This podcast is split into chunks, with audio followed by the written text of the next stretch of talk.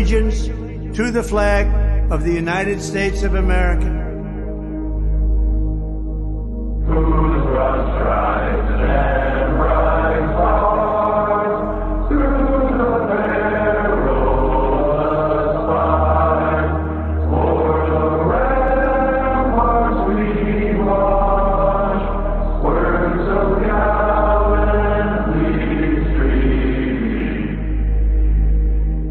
And to the republic for which it stands,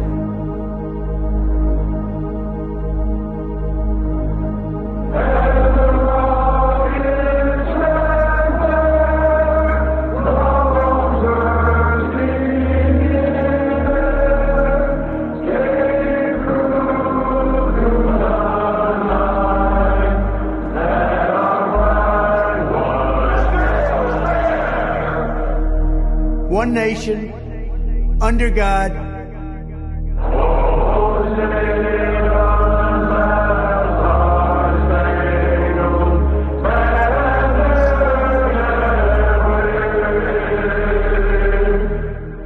indivisible, with liberty and justice for all.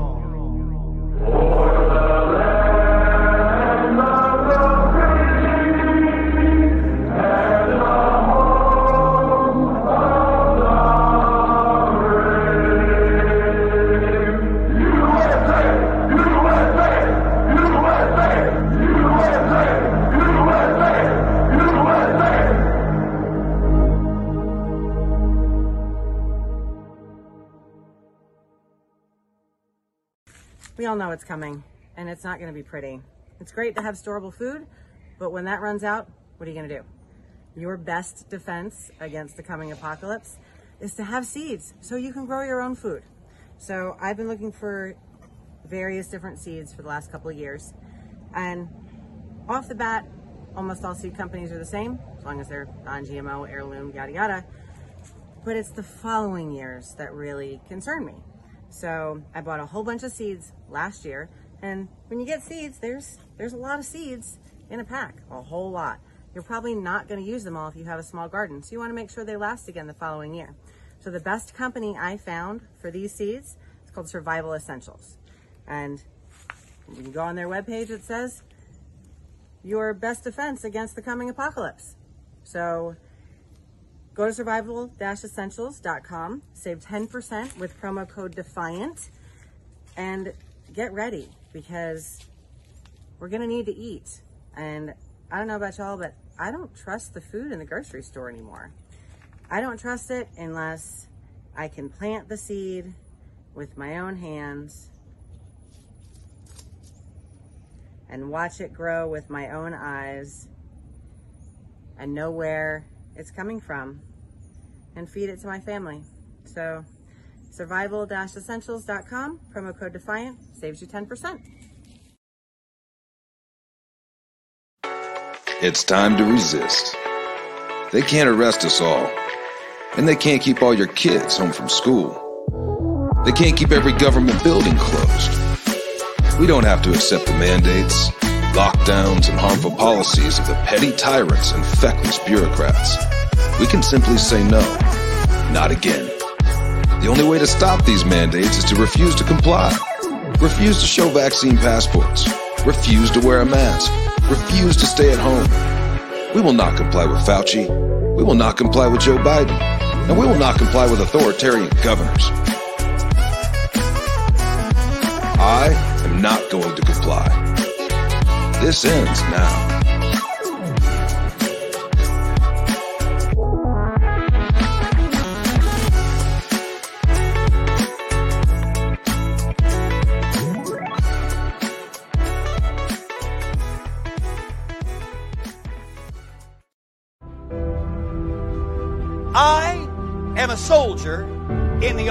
My God. The Lord Jesus Christ is my commanding officer. The Holy Bible is my code of conduct. Faith, prayer, and the Word are my weapons of warfare. I have been taught by the Holy Spirit, trained by experience, tried by adversity, and tested by fire. I am a volunteer in this army. I am enlisted for eternity. I will not get out, sell out, be talked out, or pushed out. I am a soldier. I am not a baby. I do not need to be pampered, petted, primed up, pumped up, picked up, or pepped up. Because I am a soldier. No one has to call me, remind me, write me, visit me, entice me, or lure me because I am a soldier. No one has to send me flowers, gifts, food, cards, candy, or give me handouts. I do not need to be cuddled, cradled, cared for, or catered to. I am committed. I am a soldier. I cannot be discouraged enough to turn me aside. I cannot lose enough to cause me to quit. I will win. I am more than a conqueror. I will always triumph. I can do all things through Christ which strengthen me. Devils cannot defeat me. People cannot disillusion me. Weather cannot weary me. Sickness cannot stop me. Battles cannot beat me. Money cannot buy me. Governments cannot silence me. And hell cannot handle me. I am a soldier. Even death cannot destroy me. For when my commander calls me from this battlefield, he will promote me to captain and then allow me to rule with him. I am a soldier in the army. I am marching. I am claiming victory. I will not give up. I will not turn around. I am a soldier.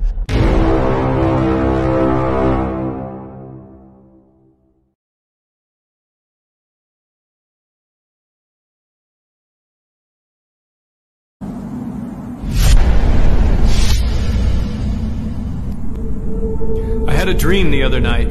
I didn't understand. A figure walking through the mist with a rifle in his hand. His clothes were torn and dirty as he stood there by the bed. He took off his three cornered hat and speaking low, he said, We fought a revolution to secure your liberty. We wrote the Constitution as a shield from tyranny. For future generations, this legacy we gave to make you the land of the free and home of the brave. The freedoms we secured for you, we thought you'd always keep. But tyrants labor endlessly while your parents were asleep. Now your freedom's gone. Your courage is lost. You're no more than a slave in your land of the free and home of the brave. You buy permits to travel, permits to own a gun, permits to start a business or build a place for one on land you think you own. You pay your yearly rent, but you don't have a voice in saying how that money's spent. Now your children attend a school that doesn't educate, and your Christian values can't be taught according to the state. You read about your current news in a regulated press and pay more taxes than you owe to that thing called IRS. Your money's no longer made of silver or gold. You trade your wealth for paper so your life can be controlled. And you pay for crimes that make your nation turn from God in shame. Now you've taken Satan's number and traded in your name. You give your government control to those who could do you harm so they could padlock churches and steal the family farm and keep the nation deep in debt while putting men of faith in jail and then harass your fellow countrymen while your corrupt courts prevail. Your public servants don't uphold the solemn oaths they've sworn. And now your daughters visit doctors so their children won't be born. You send guns and artillery to foreign shore, and then you send your youth to slaughter fighting other people's wars. Could you regain the freedoms for which we fought and died, or have you lost your courage and your faith to stand with pride? Are there no more values for which you fight to save? Or do you wish your children to live in fear and be a slave? And people of this republic, it's time to rise and take a stand. Defend the Constitution, the supreme law of your land. Preserve your great republic and every God-given right.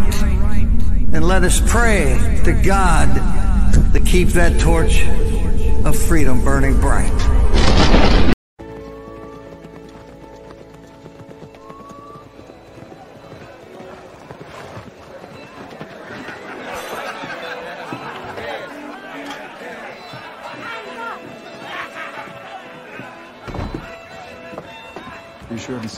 To recruit for a militia?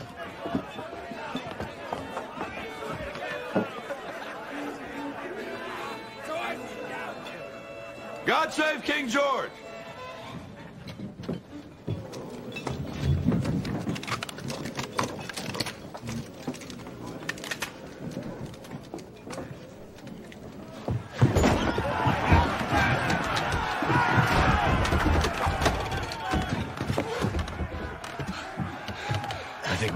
Right place. Broadcasting live and live to Patriot Control of America. You're listening to the Patriot Party Podcast. Now, on the show, the chair is against the wall. The muskrat jumps over the berm. This is your last chance. After this, there is no turning back. You take the blue pill. The story ends. You wake up in your bed and believe whatever you want to believe. You take the red pill. You stay in Wonderland. And I show you how deep the rabbit hole goes. Remember, all I'm offering is the truth, nothing more. Twas the night before Christmas, and all the Jews are at the movies.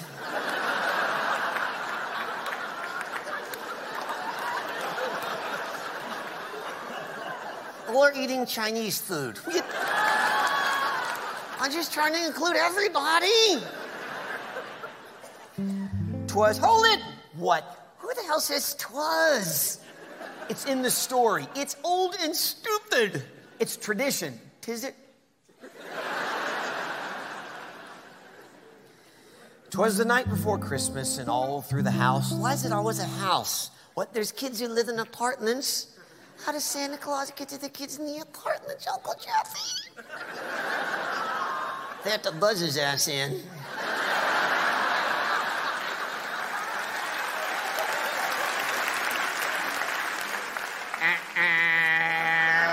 Santa Claus.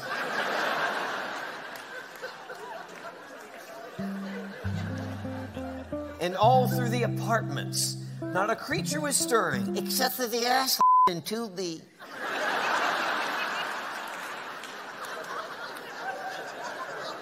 They're drunk and hitting each other with menorahs. Oy they. That's Jewish for holy sh.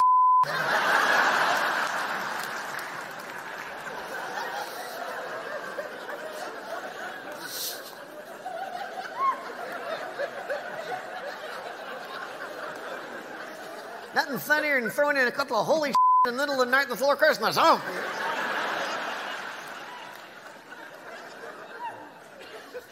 Not a creature was stirring, not even a mouse. Mouse, you wish. You're in an apartment. That's a rat. the stockings were hung by the chimney with care, and believe me, the room could use some fresh air. Seriously, how the hell did that tradition start? What, hanging up dirty laundry, hoping Santa would fill it with goodies? I'd like to suck on this candy cane, but it smells like dad's feet. Good thing the tradition wasn't jock straps.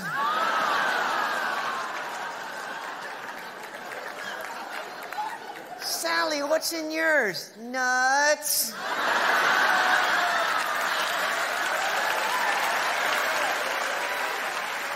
And mommy says they're magically delicious.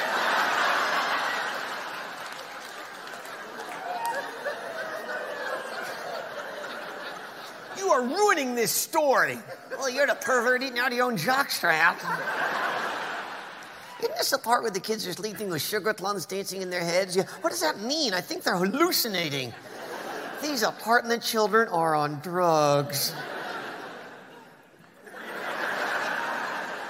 Santa's gonna bring me a G.I. Joe and a bong. and Daddy wants a ho ho ho. It's Daddy and the Three Hoes.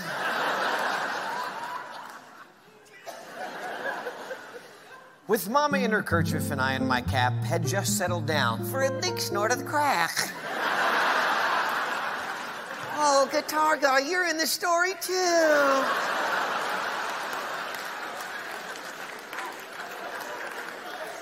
Well, you have to get to the part where Santa gets busted for breaking and entering. Where the hell is that? It's not breaking and entering. Oh, keep reading. I think it qualifies. As I drew in my head and was turning around, down the chimney St. Nicholas came with a bound. He fell down. Yes, and doesn't it say his face was all red? Yeah. Why does no one ever see this? He is drunk off his ass. this is a horrible, horrible story.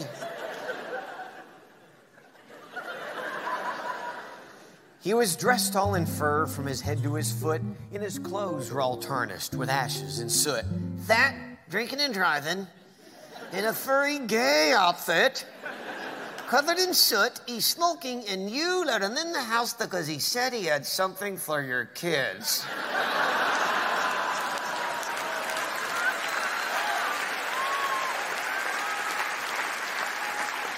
what the hell kind of father are you anyway? If I were you, I'd check his ID, then taser his fat ass. And how fat is this guy anyway? Everyone always leaving him in plates full of cookies. I think he's a diabetic too, don't you think? You gotta leave him a plate full of insulin. How about that? Can't wait to hear this story next year. The night before Christmas, part two. Santa's on dialysis and he's missing a leg.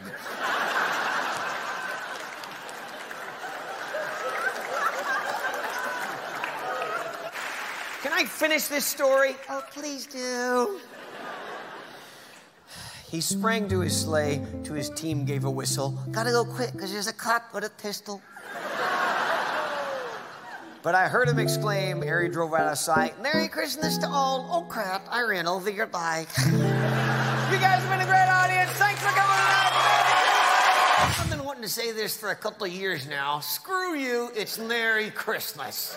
Where are all the virgins that Bin Laden promised me? Oh, you remind me of that judge on American Idol. Simon, Paula. That's not what your mother said. And welcome back, fuckers, to another edition of the Patriot Party Podcast. I am the Mick, and with me, of course, my much better beloved better half. V Lynn. Hello, Patriot. little Christmas humor there to start everything off. I thought that was uh, apropos considering the week and the time. Yep. Anyway. Yep. How was your day, babe? It was good. I built out uh, the chicken coop and built new um, nesting boxes for the chickens. And all I had to buy was a box of screws. Everything else we already had. So there you go. Put it in like a big, got it up off the ground because it floods back there. So uh, they're D- pretty happy. DW Anon uh, is making his own electroculture stakes. He wants you to take a look at. Excellent. He's put pictures in our uh, Telegram? Telegram. So Fantastic. he wants you to take a look at him. I See if will you can help her help him out. Sure. Absolutely. It's pretty easy. So, how about you? How's your day? It's funny that he brought up the whole diabetes thing. I now know where diabetes comes from. Have you ever worked in like a sweetener factory? Um, hello. I worked at the Savannah Candy Kitchen when I was pregnant with gestational diabetes and I couldn't freaking eat anything. Yeah, this is an issue because the, the sweetener factory is way worse. The sweetener factory is way worse. What's this? You we- went to a sweetener factory? Yeah, today? we were taking doors down in a sweetener factory, and the first door that we took down, it was a fast, high speed roll up door, hit the ground, and all the dust came up. From that point on, every time I lick my lips or I touch my skin or I do something where Straight something sugar? goes straight to my mouth, it is fucking the biggest sugar rush you've ever had. I mean, this is some, it was like, at first I would have thought it was like crystal meth or cocaine when I walked in going, whoa, there's a lot of white powder around here and boxes and stuff and weird machines. It looks like it's used for weighing. If I was not a smart man, I'd have to ask a question what's going on in here? Because it doesn't look like what you say it does on the outside. Just saying. Yeah. I thought I was in heaven for 30 seconds. I was like, oh, look at this. No, no, But it wasn't. just sugar. Just sugar. That that'll kill you faster than Coke. and it, it got all over me like it's like on everything everything my tools everything i touch something the dust kick, kicks up i'm like hmm Mhm, You're licking your tools clean. That's good. That's good job, Ben. We have a sick child, though. I did get a call about uh, 10 minutes after school started. Come pick up your kid. He's got a fever. That was yesterday. So he got uh, to stay home today, and he was rough. His fever broke, but um, he was He was rough last night. he was really rough. He was rough. So he was so funny though, because I asked his brother to bring him home some ginger ale because he was he had a really upset stomach, um, and he was so afraid of throwing up. And out. And this morning he comes into the room and he goes, "Did Connor put magic in the ginger ale?"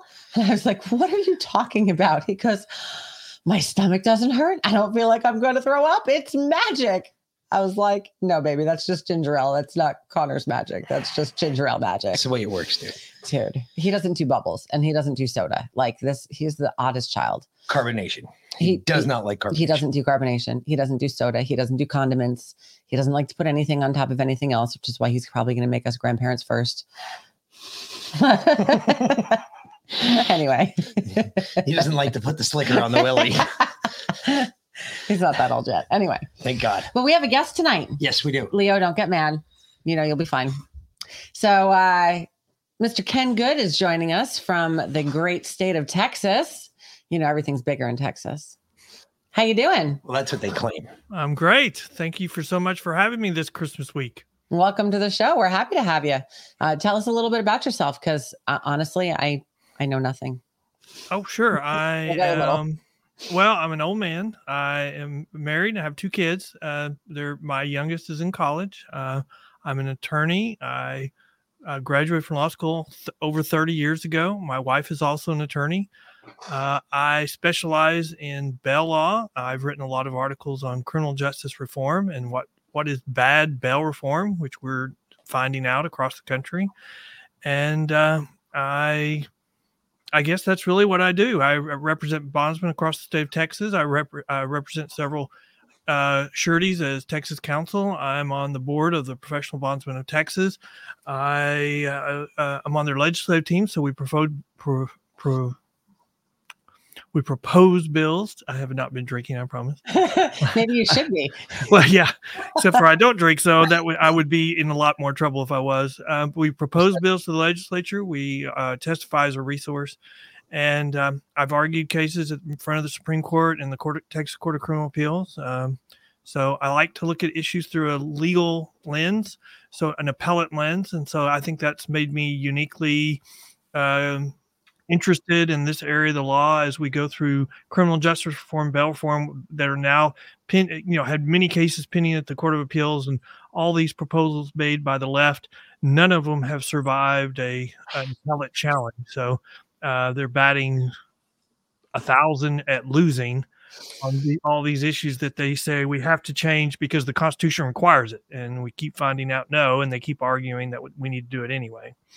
So I guess that's who I would say. I would say probably if you want to know who I am, I'm a father and I have two girls and I'm a dad of Oof. daughters and uh and that's all I know. that i'm sorry we got boys we have two boys and our oldest turns 17 tomorrow and our youngest will be 12 next month and um i'm so grateful we don't have girls because i remember what it was like to be a girl and i feel sorry for my mother every day Well, my oldest is 22. She's graduated from college. My youngest is 18. Uh, she's a freshman college, but she had a bone marrow transplant when she was five. So uh, she was born with uh, low platelets, and we fixed those when she was five. And so um, she has some arm issues. So she's our little special needs daughter. But uh, I just can't imagine uh, life without either one of my girls. And, and I'll tell you a story. You know, five years ago, our when she was five, she's 18 now. When we had our bone marrow transplant, one night she was throwing up because in a bone marrow transplant they kill your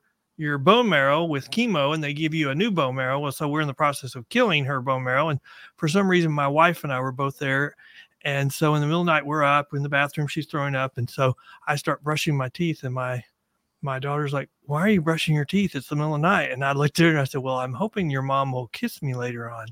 And she looked at me and she looked at my wife and her mom and she's like, "Don't do it." And that encapsulates the whole thing about raising girls. Don't do it. Don't do Don't do it. I can understand that. Our uh, our oldest son just got his license, Oh, And yes, exactly. So it's rough. And the first thing he did was dent my car. Yeah. Like literally, he backed it into Same day. Yeah. He, he the next day he backed it into uh, his pickup truck with the tailgate down. Did he tell you, or did he wait Oh, for you to find came- it? Oh no, no, he came, right in. Yeah, he's he knew Uh, better than that. it's not dumb. Hey, I told him that good time, good news, ne- or bad news never gets better with time. So I taught him that at a very young age. I have a 22 year old that still to this day, who we've been teaching that since she was five, uh, never learned it. So she will wait until you discover it every time. Yeah, that's Doesn't care. so. Griff says that my 19 year old still thinks I have cooties. Well, you do, Griff. I mean, obviously. So I- with this, I'm sure you all are tackling the problem that we're going to have here in the future, especially when it comes to bail reform and everything else. I'm sure you've already looked at it.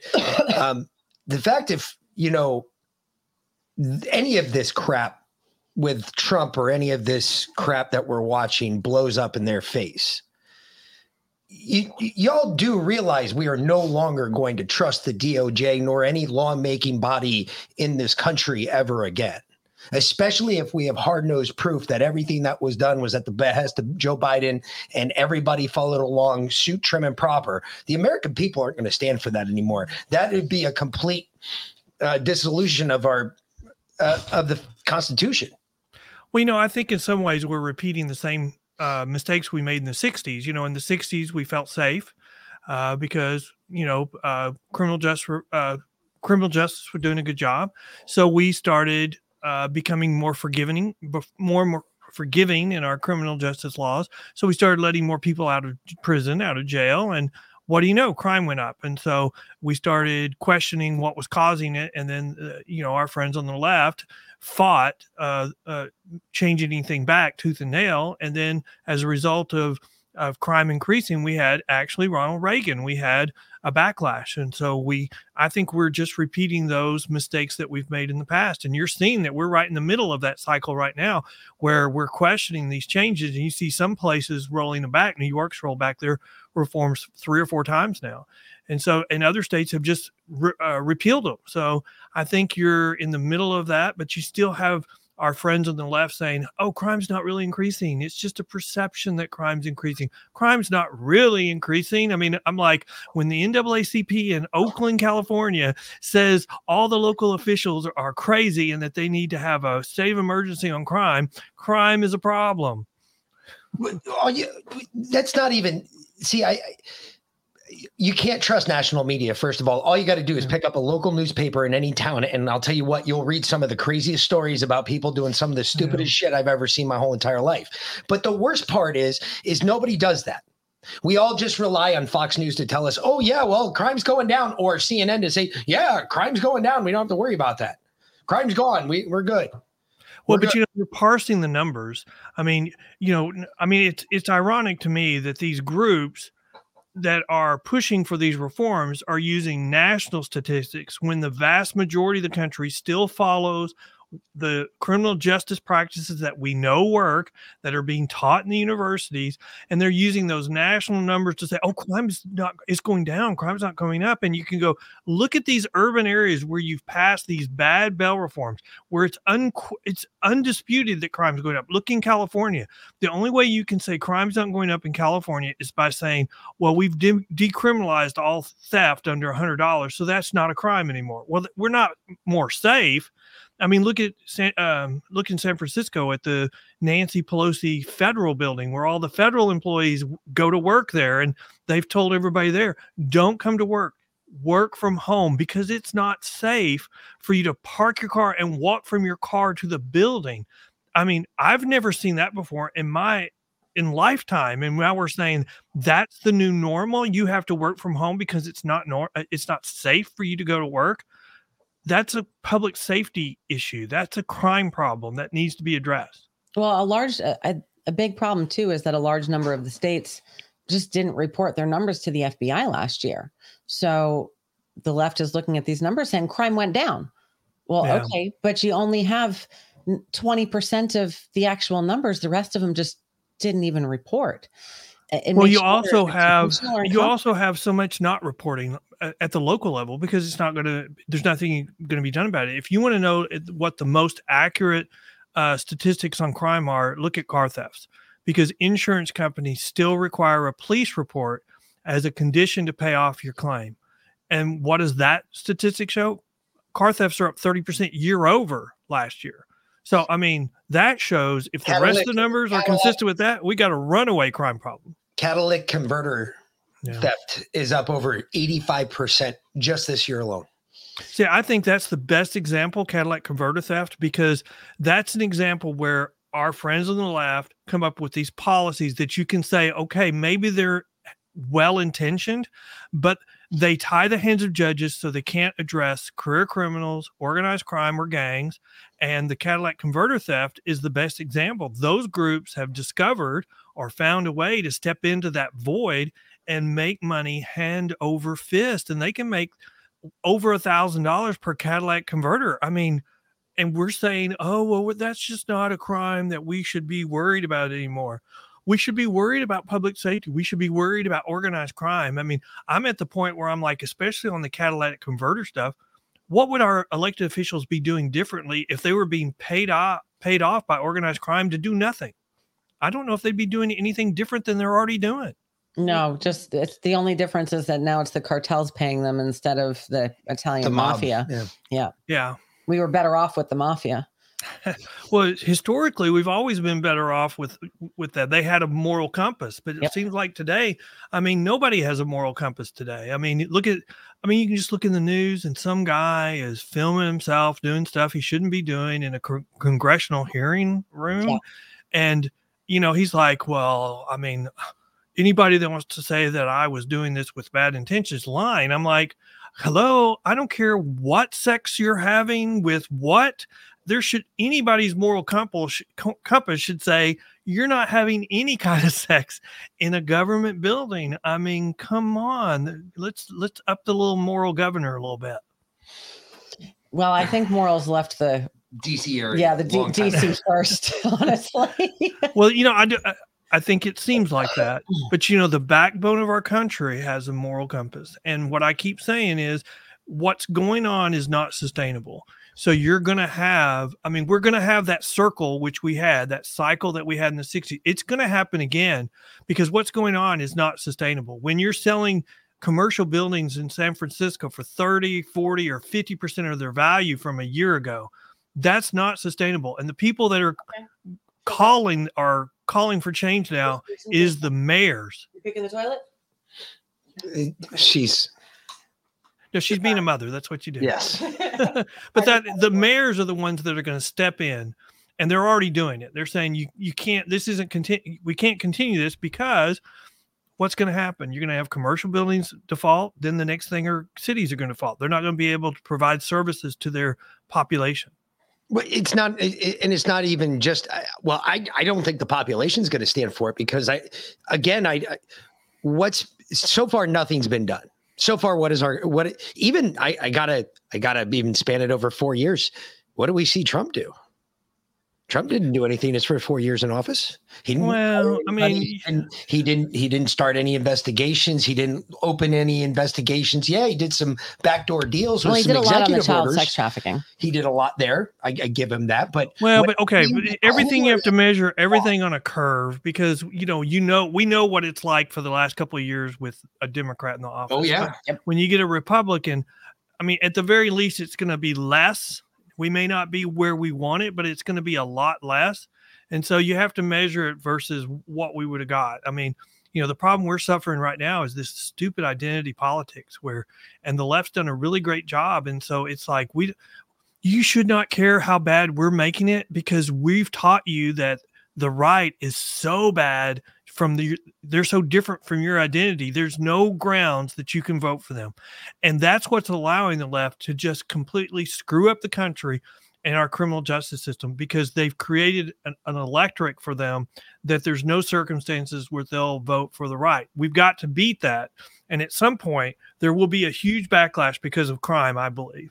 And so we'll we'll have that circle that cycle complete from that we had in the 60s and it'll happen again and it'll be a huge backlash this time I, I can see that. And being in law enforcement or involved with law enforcement, I have one. I got a real good question to ask you. When it comes to the Lolita Express logs, flight logs, what is the reason the Republicans are stopping that from being published to the American public? Well, or what do you think? Well, first of all, I think there was a judge that came out today and has ordered a bunch of that stuff to be made public starting in Just the new year. general. Mm-hmm.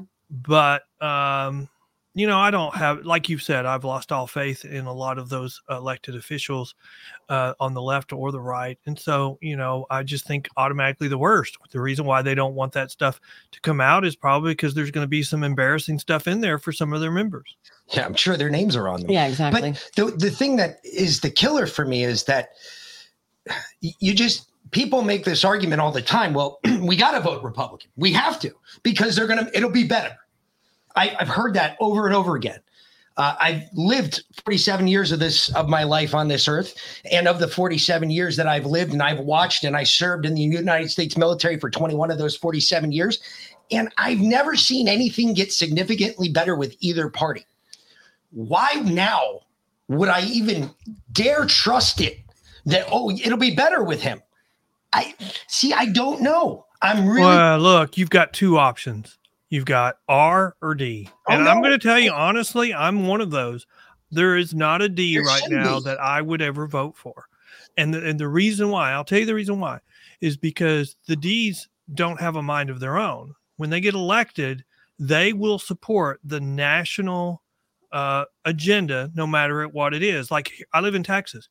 Texas used to be a Democrat state, and but the problem is it's always been a conservative state. So even when it was a Democrat state, it was conservative. But now it's Republican and Republican only because the Democrats don't have room for conservatives in their party. If you're going to run for statewide office in Texas, you have to state the the agenda for the national party.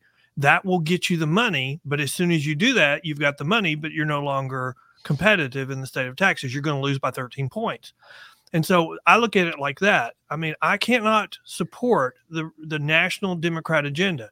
Now, maybe uh, there are a lot of things that I could support in uh, we wish were more conservative on the right, but I have no shot at any conservative issues if if a if the if a D is elected. So I'm RO. I'm one of those that's RO the way. R all the way. I swear I have not been drinking. I am R all the way. And until there's another alternative that's more conservative, that's what I'm doing. I, I guess I just I, I look at it differently because I don't believe I'm on either side. I think I'm dead set in the middle. I believe in the Constitution. I believe the Constitution should run this country. Have you ever down to voted the- anything but Republican? No, but because I've never agreed with the left. Exactly. But nobody ever does. But now that I look at it, they're Because- both same the same wings, the same, the same wings, bird. the It's same like bird, thinking of the same brain. We it's know. kind of like same bird brain. how, how do we? Well, but Well, here's doing Here's the problem. The definition of crazy is doing the same thing over and over again and expecting a, a- a different outcome. We have done that for 250 some odd years now, where we voted over and over again, pretty much the same way. It started out Whigs and Tories, and now we're down to Democrats and Republicans. But we're still in the, basically the same two parties. We've been doing it the same way over and over again, expecting a different outcome, and then we're surprised when we don't get one. I, I just I'm, I'm going to state it just a little bit different way, and I'm I'm going to say that the D's are disqualifying themselves right now on crime, and and and that is a huge distinction between the two parties right now. And until the D's undisqualify themselves on crime, you can't vote for them. If you are, don't feel safe, and, and I'll tell you the reason why this crime issue is mainly in our urban areas, in our urban cities, it's a Democratic stronghold. Yep. They, they believe that no matter what they do in the inner cities, they're still going to get elected. They're still going to get voted. And so that's the reason why you see it there.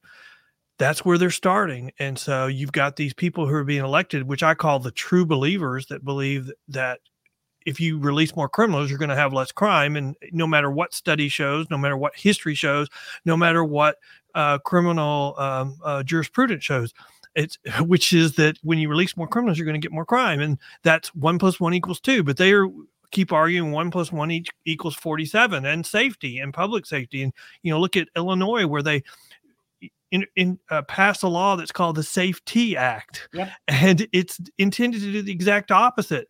But they tell the public it's going to be more safe, and shock, shock, it's not. Oh, we just don't understand what happened. We just need more time. That's their big response. We just need more time for, for it to prove to that it's going to do exactly what it's. No, no, it's not going to do it. It wasn't intended to do that, and um, the public will uh, uh, wake up eventually. But I don't know when these strongholds. I mean, we may have to find a crim, a law enforcement Democrat to run, and I don't know if we can. It won't matter. I, I, I'm not saying Democrat. I'm not saying either party. I, I'm not even. oh, Don't get me wrong. I'm not saying Democrat. I'm not. I'm not saying Republican though either. Because I, again, we we just watched the tit for tat with uh, Kevin McCarthy and Jim Jordan. I mean, it seems like they're up to the same games that the Democrats are. It just. It just seems like, yeah, there seems to be a lot of lying coming out on both sides. And I, I'm just waiting to find out that they've hoodwinked us with the law, done something else to us. And then I've got to, I guess we all have to ask that conglomerative question. Is it bad enough yet? Well, uh, you know, the, uh, uh, there's a good point to make on on what you're saying, what's going on in, in Congress, and there's a good comparison to make between that and Texas right now, because you know we had in this impeachment trial the Attorney General, and and it was pushed by the Republicans and the Democrats in the House, and that kind of is mirroring what's going on in Congress right now, and this is an internal fight but in the Republicans between moderates and conservatives. Like in Texas, the House Speaker has been selected by a few Republicans and the Democrats for the last multiple sessions. So it's always a moderate. And so as a result, some Democrats get uh, chairmanships, and that moderates the House, and the House and Senate is very conservative. That's the same thing that's going on in Congress, and you have um, a very razor thin margin in the house. And so you've got to cater to what can pass. And up until we threw out our last speaker, it was uh, catering to the moderate wing of the party. Now we've got a conservative that's elected a speaker and you know i saw an article yesterday about how long will he be there.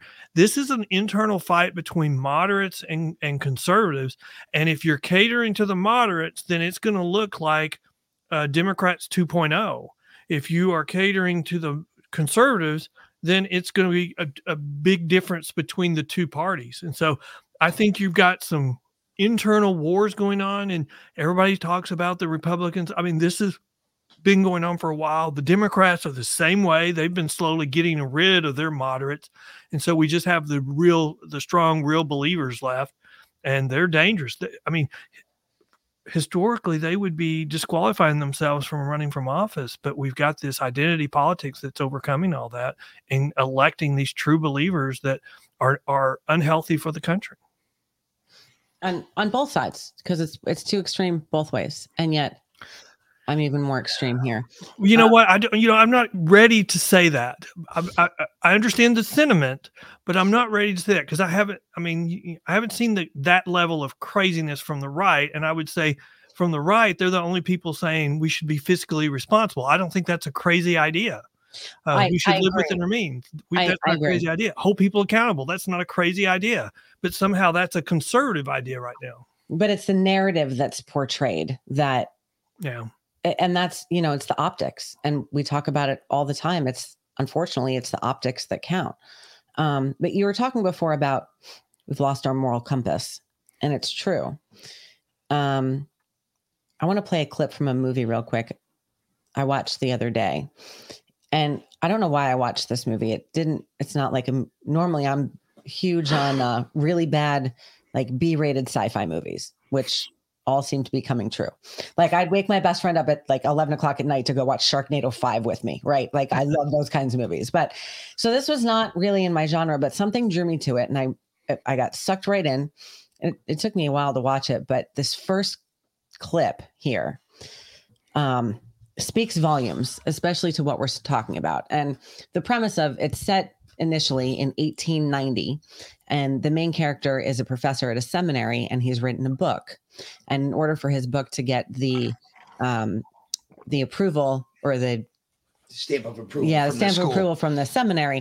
Everybody on the board of directors has to agree wholeheartedly, unanimously uh, sponsor the book. Um, and one of them comes in late to the meeting and has something to say about it. And they're talking about um, a, a little boy who, in part of the book, a little boy who stole something and how they deal with it. So I'm going to play this real quick.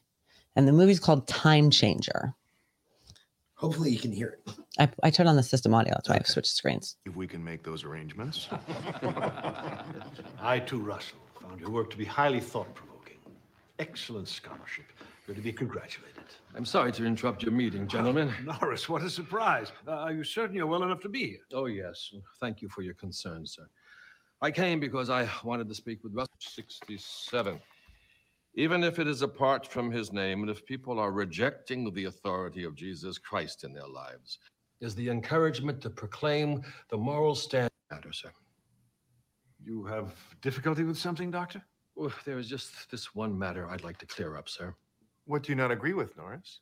Russell, please. I would like you and I to discuss this privately first. Let us discuss it now. We have no secrets here. Yes, Norris, I should like to hear your thoughts. Well, I, I appreciate your interest, gentlemen, but I do not think this is the proper place for an open discussion.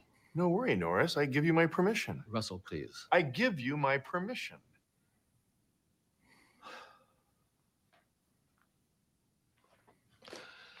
If you wish.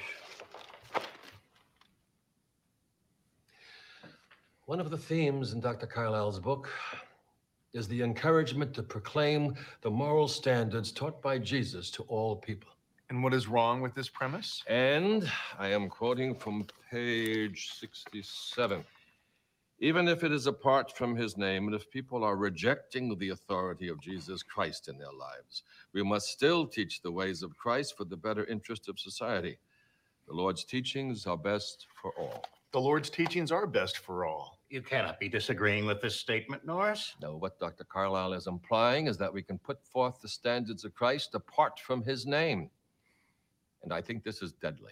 Are you saying that it would be wrong to simply tell a boy not to steal? If this is all the information we give the boy, yes, I believe it would be. Oh, come now, Norris. Without the authority of Christ, mankind is merely left to compare ideas. A morality becomes a matter of opinion. One person says it is wrong to steal, the next person says it is not. No standard is set. We need to tell this boy that the Lord Jesus Christ said not to steal. Well, I agree this is best, but we cannot always mention the name of Jesus. It may not be received, especially by those already offended by the church or brought up in another religion. But Jesus is the authority behind his commands, and people need to understand this fact. If we remove his authority, then we have no basis on which to command. We understand what you're saying, Norris, but do you think you might have taken this thought to an extreme? It is quoting a source without giving credit to the person who said it. When we quote Shakespeare, we always say Shakespeare said this. It should be the same with the scripture. Observe the Old Testament as our example. How often do we read where the prophets first say, Thus saith the Lord, before they speak? Yes, Norris. However, these moral standards taught universally would greatly benefit social behavior. Mm-hmm. Gentlemen, gentlemen, please hear me. Satan is not against good morals. He is opposed to Jesus Christ. A man can have good morals his entire life, yet you and I know he will go to hell when he dies. It is Jesus Christ that everyone needs, and the devil knows this more than all of us. Dr. Anderson. Satan's goal is to remove the name of Christ from his commands. And when we do this, people are deceived into thinking that if they live a good life, they will receive God's approval and attain heaven. I think we can use morals to attract people to the Lord. Yes, but the ultimate issue in Christianity is the authority of Christ. And the devil is attacking this authority by convincing us to teach morals alone. Yeah. Is that not an accurate and and the the part you don't know about the movie, and I don't care, I'll I'll kill it uh, for everybody. But um, he actually has a time machine, Yeah. and he sends this guy back and Forward. forward in time. early 2000s. Yeah, and he sees it happening right in front of him, and he can't understand like how is this possible? Like how has mankind gone so wayward? because you remove God from schools, children aren't allowed to pray anymore. They're and and a little girl uh, steals his hot dog on the bench, and and she's like, "I'm just." He chases her down. She's like, "I'm just kidding around. I was just playing around." He said, "It's wrong to wrong to steal."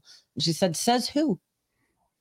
And that's when everything slaps him in the face Yeah. and he goes Says back and he and he was the, the the old guy in there was absolutely right. He wanted to talk to him bring him to his house show him this machine and show him the future and show him hey look this is what we're doing if we write this this way. Was the, i mean you've been in law enforcement.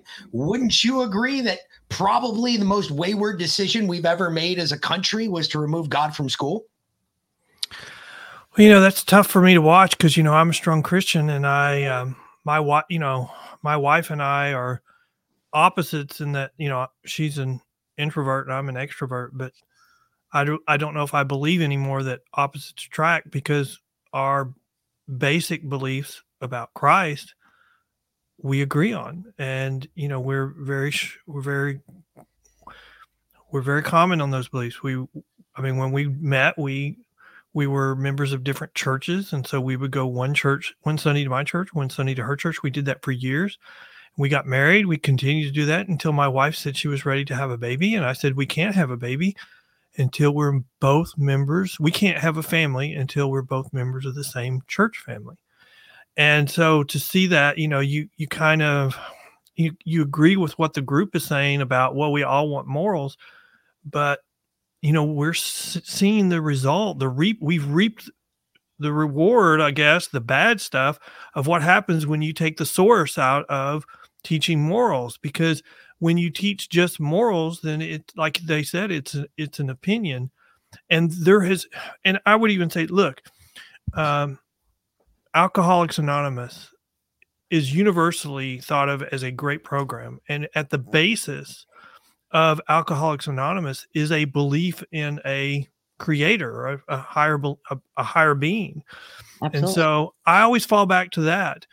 And the reason why that has never been attacked in such a way is because it's been so uh, successful. And I mean, so I look at, you know, and I look at Portland, Oregon, where we're, we've decriminalized all bad drugs, all heavy drugs with the thought that, oh, well, everybody's going to want treatment. And, you know, we're going to create all these programs and less than 0.1% of people are reaching out for treatment.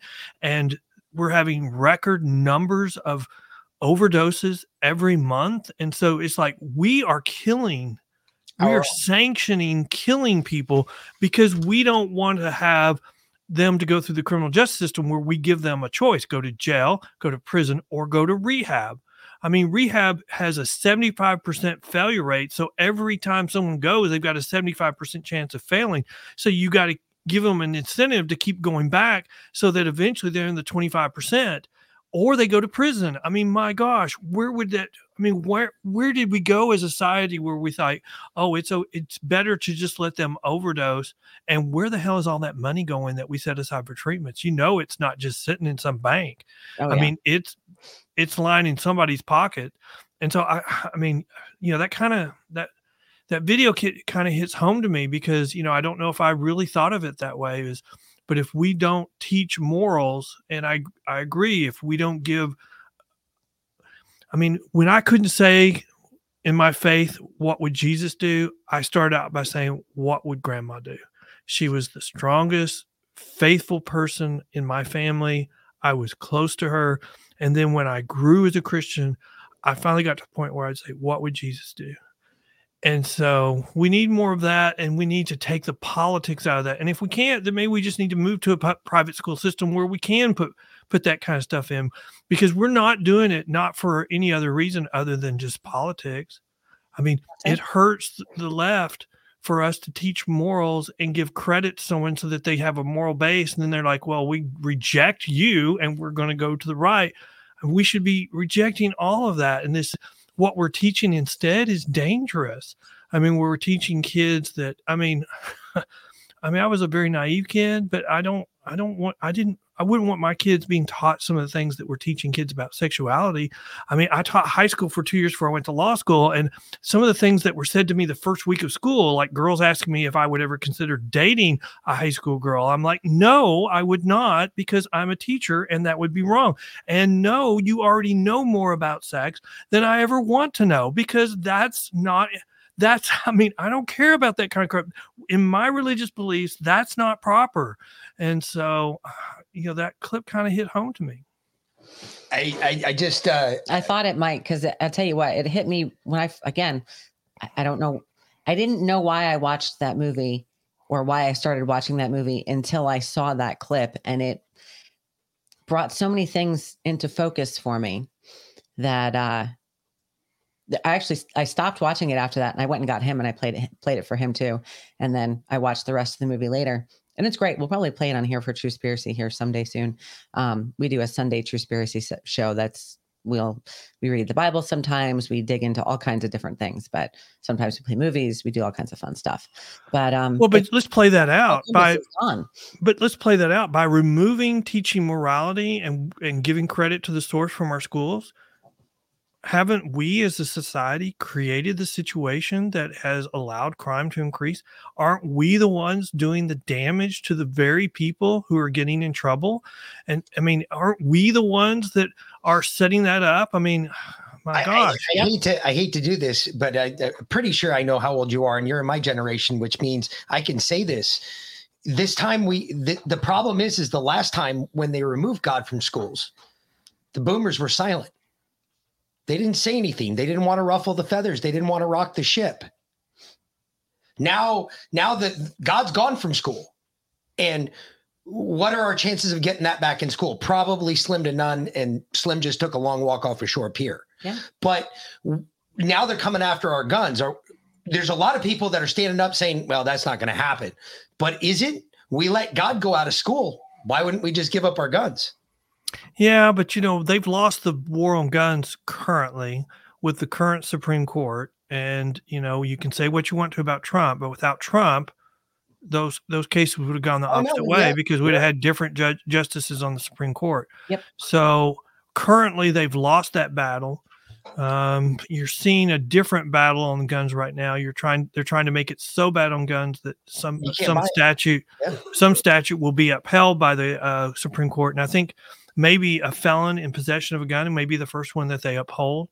But I mean, right now we're winning the battle on guns. I mean, we've we've won that. I mean, I think. Well, I mean, minus the fact that they're trying to put all these stupid rules in, and now you can't buy this. And if you are an FFL or you're a Class Four FFL, your records get torn through almost monthly. It doesn't matter about whether or not they keep the guns legal because they just don't let you buy ammunition. It's That's just not available. So once well, gun, yeah, ammunition's not available, and you know, I think that was, I think that was started with Obama started buying all the ammunition, all so and primers and whatnot, so yeah. you can't make ammo.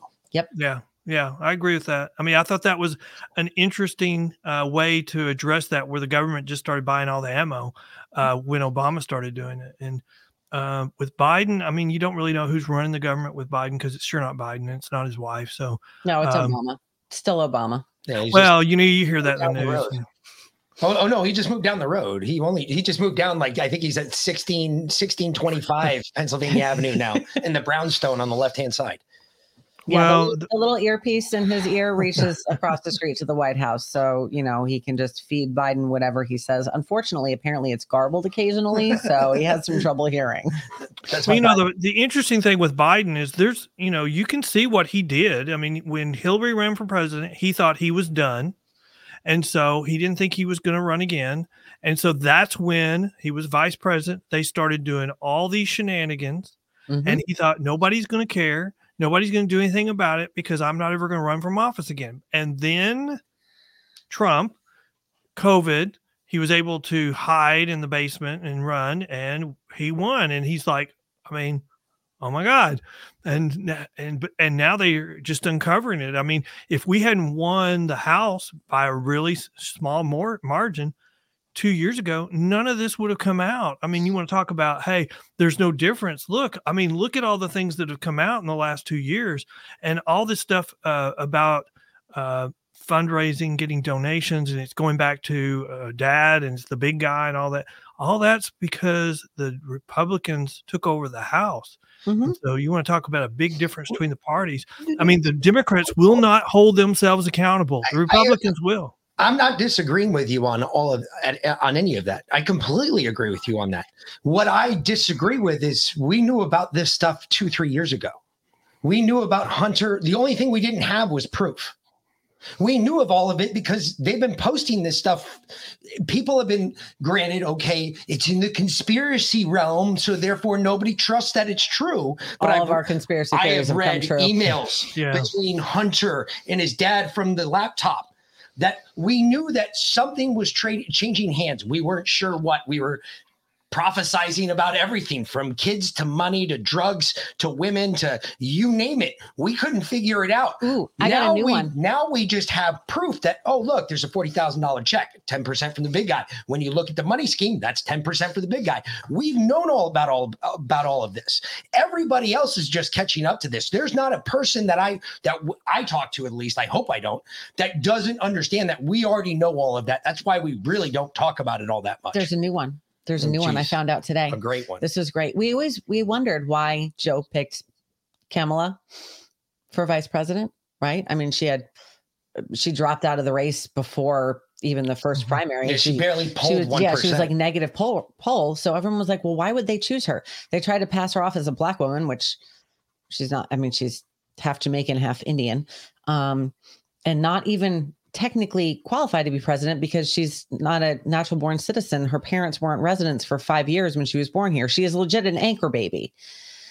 However, it came out today that apparently Kamala and Bo were a thing. Really? Bo Biden. Really? When Bo died, Kamala was one of the first people informed Did not know that. over his wife. Apparently, they used to talk every day, Interesting. and uh, Where did you get this from? where they were very close. Where did this come out of? I it came out of Hunter's laptop. More stuff coming out of Hunter's laptop. Apparently, Bo and Kamala were a thing, The gift that keeps on giving. and uh, that's why they chose her to be vice president because of Bo. Uh, they, she became vice Joe president because the Biden? uh, Biden promised that it would be a black woman. And Yep. And she And who better But- than his dead son's mistress? wasn't there a, another wasn't there another lady that was way more qualified than Yes. she was? Yes. I, think thought she there was further left than I mean. The other Kamala lady- had yeah, the- right. she had a law enforcement. Uh, she was a I think attorney, Attorney, general, district- Yeah, district, yeah. district attorney. So she had a law enforcement element that. I- Yeah, she's she's but I mean- that would keep people in jail past their parole in order to use them as free labor. yeah, but here's the problem right now with the National Democrat Party. They absolutely oppose uh, criminal justice. I mean, they support criminal justice reform. They support all these bad bail reforms that allow you know cr- uh, the release of more criminals, and they're not they're not in support of either. Uh, public safety or increasing public safety the most they'll say is we feel your pain but they're not willing to do anything about it. It's kind of like the border. I mean the, the, there's so many similarities between the border policy and criminal justice reform policy and, and it's because they're tied to their donors. That's what their donors want.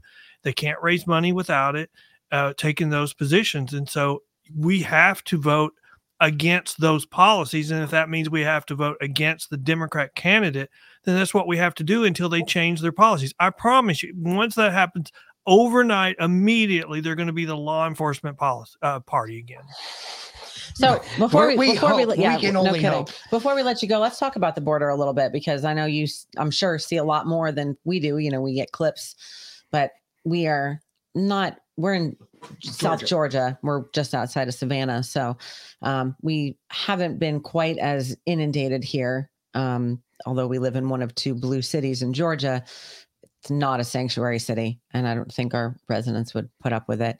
They don't even like the homeless. They move them out pretty regularly. Um, what's going on down there? I mean, I'm hearing like the last couple days were the worst ever. it, it's terrible. I mean, I did a, I moderated a panel in October of uh, sheriffs from border counties, and uh, it it's just it's so bad that Texas just passed a state uh, criminal statute making it a crime to illegally enter the country. Do you know before that statute was passed, the only way they were arresting people on state violations was trespass and they had to have the landowner support them. And so there would be counties where the the landowners would support the sheriff and allow him to file criminal charges for trespass, and then there's counties that wouldn't because they didn't want. I would say because they didn't want the backlash from the cartels. And so it is a terrible situation. And you know what? Drugs are really bad getting through. Fentanyl is really bad getting through. But what's becoming more bad is human trafficking because if you have the drugs found as you're passing through the, over the border, those get confiscated, and the cartel still looks at you to have to pay those for those drugs, and so you owe them that. But if you're trafficking people, they're still getting across. And if they don't, they're going to be returned, and you still have your product that needs to be brought back across. So it's a lot. Uh, it's a lot less risk for the traffickers uh, getting past the border. And so uh, that was the big shock for me is that human trafficking and see a lot of the crime that we're seeing is a result of people who are paying off the debt from getting brought across the border. And so uh, Governor Abbott is taking people and shipping them to sanctuary cities.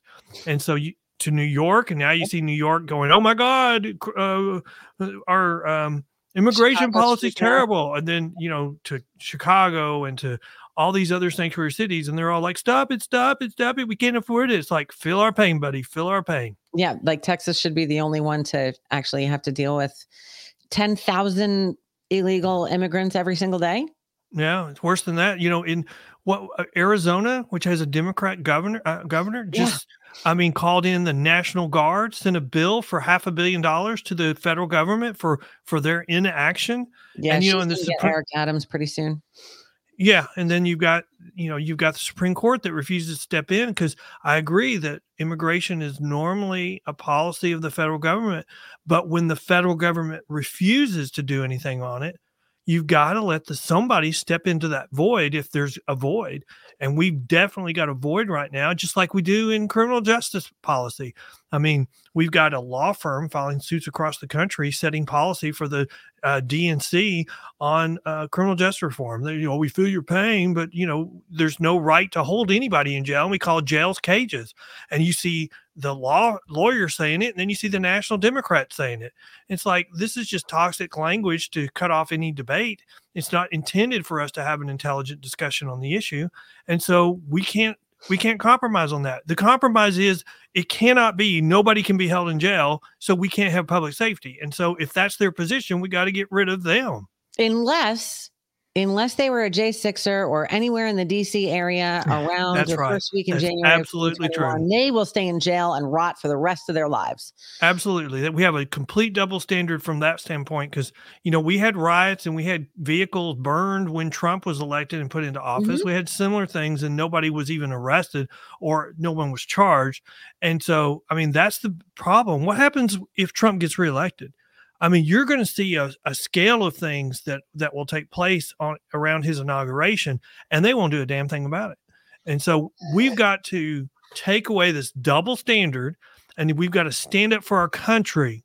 If no, if you're not willing to stand up and defend your country, and in our inner cities, if you're not willing to stand up and defend your businesses, well, then you have no future in your inner city. So until we stand up and defend those types of things, uh, we're still on the wrong path. Well, we got 1.7 million veterans that are willing to stand up on the border, and you know, but the left won't like their uh, their methods. No, no, they wouldn't. Yeah. well, we know we gotta let you go. Um, where can people find you at? Well, if you want more information about these types of issues, you can go to our website, uh, pbtx.com, the professional bondsman of Texas.com. Uh, we have a blog on there so that you, we highlight important criminal justice uh, uh, stories in the news. But we also have a podcast that's linked on there. And if you, but if you want to go straight to it, you can go, go to the bellpost.com, thebellpost.com. And we just uh, have uh, we do podcasts about criminal justice issues. You want to know what the New Jersey plan is? We have a podcast about it. You want to know about what are these things? And the reason why we started that is because I went to a, a, a hearing in front of a federal judge, and what she was being told was the exact opposite of what the reality was. And I came out of that thing saying, this case is going to go south. We need to get involved. We need to become experts on these issues. And that's what we've done. And since then, that judge has been reversed five, six, or more times involving that case that she thought she was so right on. And I just knew she was wrong. And so I, I think I've been proven right. But the damage that she did over those four or five years is just incredible and still uh, reverberating across the country because for for several years people were citing her case across the country as this is what we have to do every one of those cases has been reversed at the Court of Appeals, at different courts of appeals. And every one of those cases, I mean, the Fifth Circuit finally ruled that that case should have never even been filed. And you know what? They're still following it in Harris County with incredibly bad results. And they, it's just so political, they can't admit that the results are bad. So I would encourage you, if you want more information about those issues, go to pbtx.com or our uh, podcast. But thank you so much for having me. Not Thank a problem. you. Thank you for coming. Appreciate it. We will talk to you later, sir. Okay. Night. Merry Christmas. Merry Christmas to you. Happy holidays. All right. Piss off Y'all all- are y'all are in stereo when you say that. You know that, right? Yeah. Bye. All right. Bye. Good night. All right. All right. Yeah. So Okay. It is. Oh, almost that time. Not quite though. we got to drop. No, not quite yet. Oh, not yet. We're not quite there. I thought I heard your alarm go off before. Uh uh Nope. I'm trying to get that done. All right. Well, you might as well bring it up just in case, because you know we're going there next. so. I know. Anyway, I, I don't. I don't know about these. These. I mean, I get it. I understand. If I thought that it really mattered, because I don't think we're going to make it that far. They they still think we're going to have people still think we're going to have an election. I don't even think. You, you know what tells me that we're not. This is what tells me we're not. Trump's run been running around for the last five months, six months, doing what? Been doing rallies here, rallies there. He announced that he's running, blah, blah, blah. This, that, and the other thing. He's been bouncing around the country doing rallies everywhere. Rallies, rallies, rallies. What's Biden done? Biden went visit his campaign headquarters. I didn't even know he had a campaign headquarters. Honestly, he's never. I didn't even know Oh, he had no, a campaign he- staff. He went to the DNC headquarters. My bad, not his campaign headquarters. He went to the DN. He's not even really running, folks. He's running from the podium, which is technically illegal. Just Um, saying. he- he's not allowed to do that. Mm-hmm. He's not allowed to use official White House He doesn't give a shit what he's allowed to do and not. as Come on now. election shit. It's against the law. No but why isn't he running if we're going to have an election? Why haven't I seen the Biden Harris 24 bumper sticker all over the place? Either because they're going to steal it, or no one cares. That's what I think. Yep, that's what I think. I think it's, Thing they ever have. it's either already stolen or it's already on its way to being stolen. One of the two. I don't know which. Mhm. Whichever comes first, I guess, right? Fuck it. But Mike, see, it's funny because today, literally, I'm not going to talk about that. I'm, I'm, I'm not going to talk about everybody just catching up to the fact that they're just figuring out now that the World Economic Forum is bad. Like people are just swear to God. People are connecting dots we connected two years ago, and mm-hmm. they are just now doing it. Yep. They're talking about how the world economic. This was all over all the pundits. Everybody that normally talks about this shit. This is what their main message was today. The World Economic Forum bad. The WHO bad. Klaus Schwab bad. Bad. Klaus Anal Schwab is a Wait. bad man. You you guys just we've already been there, done that. Got the, it must have been a slow news day. It really must have been because that's what they talked about. About how Klaus Schwab's already told us. We showed you that two years ago when he came out and he first talked about the world, uh, the, the transformation that will occur amongst the world. We will call it the New World Order. We know what the New World Order is. We know who these scumbags are. Why are you just figuring this out? Uh, My, my question is have they memory hold so much shit they already forgot about that? yeah. That, like, Brain brain fog does serious things to the memory. maybe we need to bring up like a, a t- like like the FBI has the most wanted. We mm-hmm. should bring up the Patriot most wanted, and that should be our background. Just pictures of all the, the most wanted, and as they die, we'll just draw red X's through them. Okay. Or they're captured or arrested. If they're arrested, we'll no, draw a but big I was circle thinking around them. we do need to do And if they get killeried, even better. in the week between Christmas and New Year's, we need to do a new bingo card for 2024. We do. Yeah, we need to do a new apocalypse apocalypse bingo, bingo for 2024. We'll do that. Our that'll be our. When's New Year's? It's going to be a Sunday. It's a Truspiracy. New Year's Day is. No, that's a Monday. Oh, well, our New Year's Eve show. We'll, we'll do that for our New Year's Eve show. Apocalypse bingo for 24. New Year's Eve 24. We're gonna celebrate it right through midnight. We'll go right through. We'll do the midnights. We'll Boom, have boom, we'll boom, do a late show then. Yeah. Because we're not starting at 2 p.m. and No. go until midnight. No. Sorry, y'all. No, but we'll go through the midnights from the time zones. Hit all the midnights. Till three o'clock in the morning. Yeah, fuck yeah, why not? So we'll start at like nine. We'll do a New Year's Eve yeah, party. yeah. Start a show at nine. Yeah, we'll go to 3 a.m.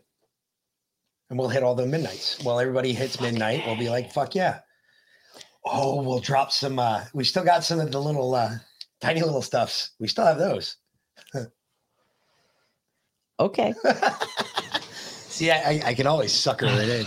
You know. All right. Anyway, Let's talk about some border stuff since we were there anyway before we do our tribute because all right. you know. Fox News Alert, want to give you a live look at what's happening down there in Eagle Pass, Texas. Okay. Border agents there are calling this the worst they've ever seen in terms of migrants coming across. And these, these, these images are just incredible. You'll remember the people trying to get on the train last week. The people that got on the train, that's wh- who those people are right now that are sitting outside Eagle Pass waiting to get processed. The Border Patrol is completely overwhelmed, and they say they are 260% over capacity at this point, and that's before all of these others come through. Fox News Alert, want to give you a live look at. Yep, that's just I, it's an invasion, and we have nobody doing anything about it, and nobody's going to do anything about it. They're going to sit there and bitch about it. They're going to say, "See, look, they're coming in." Yep, they are. What are you doing about it? Putting them on Delta flights and sending them wherever they want. What are Republicans doing about it? Nothing. That that's my big question. Wait a minute, Republicans. You said you wanted. Where's our board? Why aren't we? They, you know, if Republicans wanted to be dickheads, all they would do is throw fucking bill after bill after bill after bill, pass bill after bill after bill, pass like fifty fucking bills about the fucking border. Joe's got to address it someday. At some point, Joe's got to say, "Well, yeah, I've got to look at one of these." No. But you're not doing that because you know Joe's not going to, but you don't want to show the American people that you're doing that. Why? Show the American people that you're doing it. That's the best way to get Joe to look at it. Because there's other fat in that bill you don't want the American people to see. The shit you're willing to sign off on, the shit you're willing to agree with the Democrats on, that'll make you look weaker in the national page. Any picture. bill should be no more than two pages. I think it should only be a page, one page. It should be able to be Two to two to flesh out the details. and only two page fine two pages and oh by the way you have 24 hours to read it oh and by the way guess what two pages and i tell you what there better not be there's only one topic per bill That's exactly. there's not Forget this line item veto. Line item bill. line item bill Line item bill. Every bill should be every its bill own should item. be its period. own item period Don't, it's the don't american care people what it's about. it's the american people If you want a different bill for every penny you spend, I am fine with that. 14 pound yep Yeah, two pages, double space. space damn straight following M- M- mfla format That'd be four, 12 point, but okay. Times New Roman 12 point. Anyway, Ashley Whatever, St. Clair. nerd. I mean, I was an English major. What do you want? nerd Yeah, yeah. Our kids come by it honestly, obviously not from you. Um, nerd so Ashley, if you guys aren't familiar with Ashley St. Clair, she's uh, a writer for the Babylon Bee. She's quite funny. She wasn't laughing so hard today as she was traveling back to New York. And most of the people on the plane or waiting in line on the plane were migrants coming directly out of a processing center with the processing bags still in hand. and their little forms and their tickets Yep. and everything getting them through getting with no premium idea. premium seats on Delta. Yep. And people that paid for those seats are getting ousted. Yeah. So, personally, I mean, I don't plan on getting on an airplane ever again. But hey, what are you going to do? Not unless it's my plane. I'll get on my plane plenty of times. I don't have to worry about shit then. It'd be my plane. I mean, we don't have a plane, so I get one. but Those aren't hard to come by. okay. I've watched enough fucking repo, airplane repo to know how to break in and steal a plane. Dude, that's how you do it. You watch the repo shows. Hmm. Dude, this guy, Yeah. Then, oh no, then you'd be called on. This Dee. guy's running We against- would be called on as Americans if that happened. If Congress did that, she Dee just brought up great Hmm. point. Congress would have to declare it under Article One, Section C, or Section Eight. Mm-hmm. Yep. Would then be enforced. Yes, that would be every sheriff at that point would go out to his constituents and deputize them. Yep. And we would all become part of the law. You're absolutely right. I don't know if it would be better or worse, but I can tell you right now, there'd be a hell of a lot of fucking illegals that would be shitting bricks, gold bricks, chunks of gold bricks. Trust me. I've already me. told you what's going to happen to the illegals when Trump gets elected again or Trump gets installed again We're gonna pay to have them removed. and what's going to happen to us. So, We're gonna pay for it. I mean, we can go down that rabbit hole again if you want, but oh, this is actually kind of setting up for it. Um, this guy's running against Dan Crenshaw. Yeah, I like this guy. I I mean, I, I like what he, He's running against talking Dan about, Crenshaw, and so he's I running against Dan like him. Crenshaw. Yep. and he calls him out. He calls him a piece So of shit. check this so- out. Hey, so let me ask you a question. You're smart, and uh, I'm assuming that you're not a criminal, that you're a law abiding citizen. So, with that being said, let me uh, just ask you do you feel like it's okay for the government, without a warrant, to be able to search your home, to be able to seize your property, to be able to spy on you? Again, all without a warrant. Or do you find that to be somewhat um, just uh, immoral? Or dare I say unconstitutional? Well, that's because it is. It violates the Fourth Amendment of the Constitution.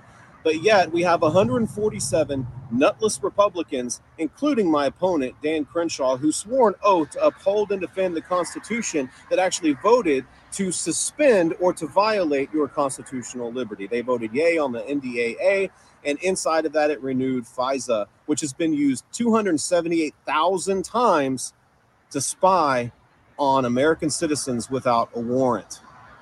Think about that. Shit, I wanted to bring that up to him. I completely forgot about that. Mm-hmm. I would have brought that up to I you know, Leon, I was gonna ask, and then I saw his pause when we started talking, and I got a little forceful. And then I said, No, I'm not gonna ask him. I don't think that's the type of lawyer you want. I, I'm just my own edification on that one. He didn't. We'll get into that later. Anyway, Pilside, we got to let you go. He it is probably wouldn't like to know that we have a hardened criminal as a best friend. I'm just saying. No, I, I don't. I don't give a shit I am about that. teasing. Oh my God. Can you not take a joke? No. you didn't have to go all broke back on her. Either way, Piltside, uh, love having you. We'll see you back here again tomorrow night, 545 for the pre-show, 6 p.m. for the regular show. You can check out her tomorrow morning at 08 for the good book. That would be VLIN tomorrow morning at 08 for the good book. And the lovely Leanna at 905 on Pilled and Rumble. Till then, fuckers, we'll see you later for the Mick. And VLIN. Later. Bye, Red Pill Project. For the rest of you bitches, you know what time it is. It is that time. You wanna get high? Yeah.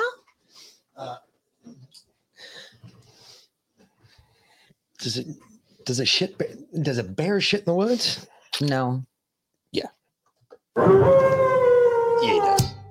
All right, you know what time it is. If you can smoke it, if it's legal and you're not doing anything that'll kill anybody else, go ahead, smoke it up. Speaking of uh, a bear shitting in the woods, I found out why Re- Seamus was rubbing his ass on the ground this morning. No, he doesn't have worms. No. No. He had jumpers in the door all morning because I switched him back to kibble. I had to put him on new kibble, which is the same brand. He's got the squirts. He- oh yeah, him and Annie both. And you know, she is usually solid as rock. It was muddy. It was bad. Mustard legs all day, huh? Dude, she got it in her hair in the back, in her fur in the back. That's how bad it was. Clean her ass, mom. I know. I was like, rub that shit on the grass, Annie. Beat her nose with a fucking paper. I bet that's what you did, didn't you? No, no, we were outside. Right before these two, we had a great walk this morning, right up until the end, two doors down from the house, which is like a quarter mile because we have a long fucking yard.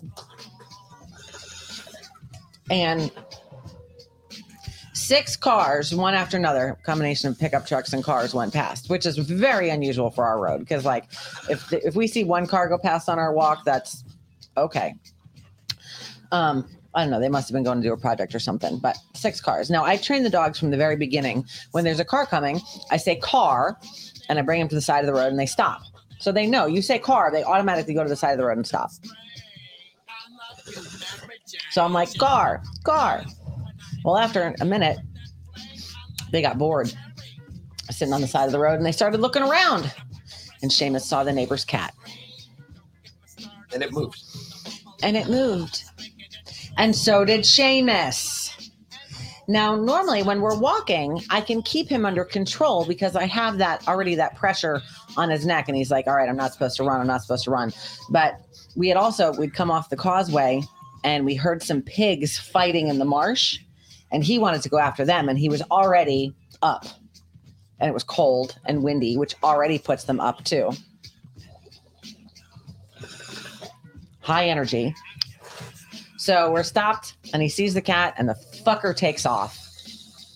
And I held on to him as long as I could, and there was no. hole I was I was either letting go or hitting the ground, so I chose to let go. And the neighbors were kind enough to help me chase the fucking morons down. The dogs. You let both of them go? Oh, I and they literally one went on one side of a brick mailbox and the other one on the other side of a brick mailbox, and I actually tore my finger up because they did that shit on purpose so they could both get away. you know they do that shit on purpose. Annie didn't go far. She just went down to see Figgy, who wasn't out, but she went down to his house. And she came right back when the neighbor called her. Seamus didn't want to get caught. Normally, Seamus is the easiest to catch. He did not want to get caught. And he wasn't even chasing the cat. He was just running just for fun. And then I got a nice lecture from the neighbor on how her old ass cats are going to die if Seamus chases them too much. So it's, it's been like the first time in I'm months. Sorry. Get the fuck out of here. I know. They're very nice, actually. And they did help me catch Chase them them Um, but uh, it was, yeah, they are retarded. They are incredibly retarded. Uh, I feed, we feed them Victor. Now we make their wet food, um, which is very high protein. So the kibble is really just like a base for them to graze on, snack on. Plus, Seamus weighs 225 pounds. I tried to switch him over to make all of their food, which um is a lot because he eats so fucking much. So, Shit, I mean, he's eating and it would close to shit two pounds of food a day. yeah, yeah. I mean, he eats a lot of food. He's 200, he's the same size as us. Actually, he's bigger than us. hmm So think about what a 225 pound grown ma- ass man eats, and then just drop that by a little bit No, no, no, no, no, no, no. Think about what a 225 pound teenage boy eats. Oh yeah, yeah, true. That's what Seamus eats. Yep. And he's still fucking skinny. So, hmm. Anyway, Moving right along. love the dogs. Love the dogs. All right. You have to. I know. I do. I do. Are you going to start there? Okay. Yeah, why not? All right. All right. It's the next in one in line here. So, Go for it. Kash Patel with Glenn Beck. This will be interesting. talking about all kinds of shit. Apparently, they really do have it all. never believed that the CIA killed uh, Kennedy. No. You're talking to a guy that's read the entire JFK file. You've seen all the secret Yeah. stuff? I've seen all of that, and I've seen the seven pages of the 9 11 report.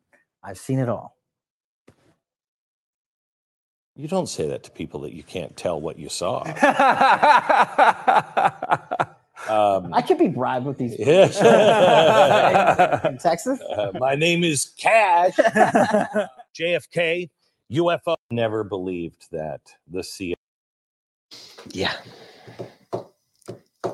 The CIA didn't kill Kennedy, folks. Mossad did We, we know that. with the CIA's help, but it was mostly Mossad. I Pretty mean, they sure run the CIA anyway, Yeah. so it doesn't matter. It's the reason the state of Israel made a whole bunch of money that next year when Johnson was president. Yeah. Really crazy when you look at the money. You follow the money. Follow you the money. always follow the fucking money. hmm Speaking about following the money, Josh Hawley is following the money. Finally, the they're listening. They're a day late and a dollar short, but You know, just takes them forever, I guess. You know, smart people are really stupid. I'm just saying. They're not that smart. It's a matter of life and death. Question of life and death, you said. Explain. It is potentially a question of life and death For whom? with regard to the source of the information. So, okay, so now we've confirmed that the document exists. That's progress because the FBI director initially denied that it exists. Why did he do that? We we have already and previously acknowledged the existence of the documents. Yeah, after you first denied it. Now, uh, when a member of this committee read it, right, the FBI director, let's just get the record straight. The FBI director initially said it doesn't exist. Then Senator Grassley said, I've read it. Then he said, oh, okay, well, gotcha. I guess it does exist. Now you're going back and forth with members of this committee, what's in it. Why don't you just release it? Is it classified? The document is not classified. Okay. Will you commit to releasing it? Senator, we'll take that back and we will work with you in this committee. Uh, How about just a yes or no? Will you commit to releasing this unclassified document that alleges that the President of the United States, the President of the United States, has taken $5 million or more in bribes from a foreign nation? The document has already been released pursuant to a subpoena to the House Oversight Committee. Has it been released to we this will committee? Work with this committee within the parameters that are established to meet Will you release the request. document to the public? It's unclassified. Don't you think the American people have a right to see it? Uh, Senator, the document, as you know, contains sensitive information that has bearing on the life of the source of the information, potentially. You can redact the source's name. We do this all the time. In some instances, Senator, and I know you know this, that is not sufficient to protect people. And that's what we strive and work to do each and every day. And I hope you would take that seriously too. Oh, I take it very seriously. But I also take seriously the fact that your institution has repeatedly abused its authority, has repeatedly targeted political opponents. Your institution is the one that went to the door of pro life protesters with SWAT teams to try and intimidate people because of their speech. Your institution is the one that treated parents as domestic terrorists because of their speech. Your institution is the one that, according to the court, the FISA court, ran 278,000 unwarranted, probably illegal queries on Americans, right? That was your institution, correct? There, the, with respect to the compliance incidents, yes, some of the other things you cited, we can take them one by one. They are not. Compliance, you, you would characterize the unlawful querying 278,000 times of American citizens as compliance issues? We've said before, I've said that the totally unacceptable. Who's been fired for it? Individuals involved uh, are handled through the disciplinary process. Who's been fired for it? We have there wa- in the, in the case of the uh, unintentional instance where something similar happened, we have fired. Now that was that's dated. Don't memory hole that. Because think about this. Think about what we've been talking about when it comes to the Constitution and the law. These are things because It's not that old. Yeah, no, this ha- that happened. Uh, uh, that happened back in June. That was that was either June or July. I don't think so because Yeah. Wall Street Silver just put it up today. No, that was a while ago. They, they were talking about the 1023s. Oh, okay, that's right. That's right. They that's were right. talking Yeah. about all the 1023 Yeah. shit. But the reason he put this up is they're they're not doing they're not going after them about the flight logs the same way. They could do the same thing. Yep. If these the, the Justice Committee could do that in in fucking in Congress. They could hold a hearing in that committee about that and put it on on record on blast. But they won't. Why not? Because they're too busy hiding Hunter. Uh, they're not. They're not. We know where he's at. He's at the White House. No, they're too busy protecting their own ass. Because you all know, everybody knows whose names are on those flight logs. It ain't you and it ain't me because we've never sipped out of that cup. But all the cocksuckers that have in DC, their names are all over those fucking flight logs. You know that as well as I do. And if you tell me I'm wrong, show me. I'm the great state of Missouri. Show me.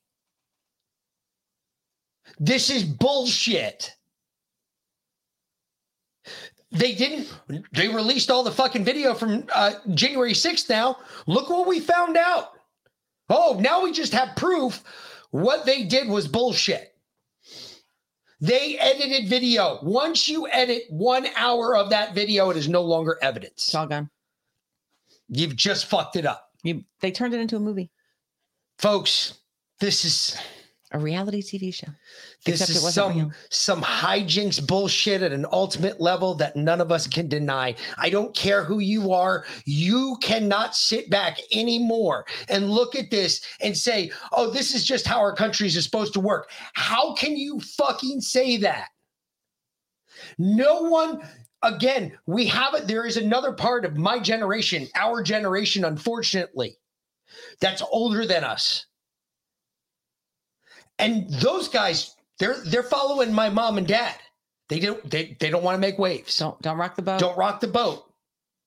And they're following saying they're the ones that are the they're the ones that you see on TV all the time saying, yeah, well, you know, that January 6th thing, that was really bad, and we should never do that again. And those people should be prosecuted to the fullest extent of the law. They're also the ones that are saying, well, fuck Donald Trump. They are. Go ahead. Tell me I'm wrong. They're also a lot of the never Trumpers. They're big in the never Trump movement, or they don't like him. And they make it audible every time they're around you. They might be a Republican still, but they don't like Donald Trump. Somehow he rubbed them the wrong way. He's crass. The mean tweets really got to them, even though they don't have Twitter. But they it probably is that because they're a bunch of pussies. Yep. They don't like the way I talk. They get And offended they- when I'm around them. It's them. not that they read the mean tweets personally, because if they had, they probably, being from New York, would have found them funny. No, no, no. They learned about them from how the media talked Portrayed about them. Yep. They didn't do. eh, They're too busy. They're Exactly. the they're the fucking uh, what do we, what do they call what do they call you helicopter moms and the soccer Mm-hmm. dads? They're the fucking guys that are out there every Sunday on their little fucking beaters driving around their yard, blah, blah, blah, blah, blah, blah, blah, cutting the grass, making sure everything is fucking perfect, and yelling at you because your fucking lawn's a mess. I mean, you cut the grass every Sunday. You haven't for a while, but it's winter. I, I don't do it every Sunday. I do it whenever I can get to it. That's true. So You're definitely not there every day blowing leaves off of your lawn. No, I mean these, but it's those same type of fucking people. They just stink. They're fucking stupid. They think they're so better than you because oh well, look at me. I I have a seven billion dollar job and I live in this shitty little house here just because it's my summer home and I'm I'm, I'm currently going to be in the Hamptons next weekend. But you wouldn't know anything about that. Well, fuck you. I don't care about your life. That's why we have freedom. Fuck you and your life. I'll live my life. Maybe that's where Hunter was going. Maybe he was going to the Hamptons. He could have been. This could be his getaway for the weekend. No shit. I, I've just got a question. He's in fucking DC. Why hasn't he, anybody arrested him? Yeah. We know where he's at. We know exactly where this cocksucker is. we were all just watching the first family's returned from Delaware on Marine One, and my colleague Peter Doocy noticed someone hop off the chopper who was not on the passenger list the White House gave us.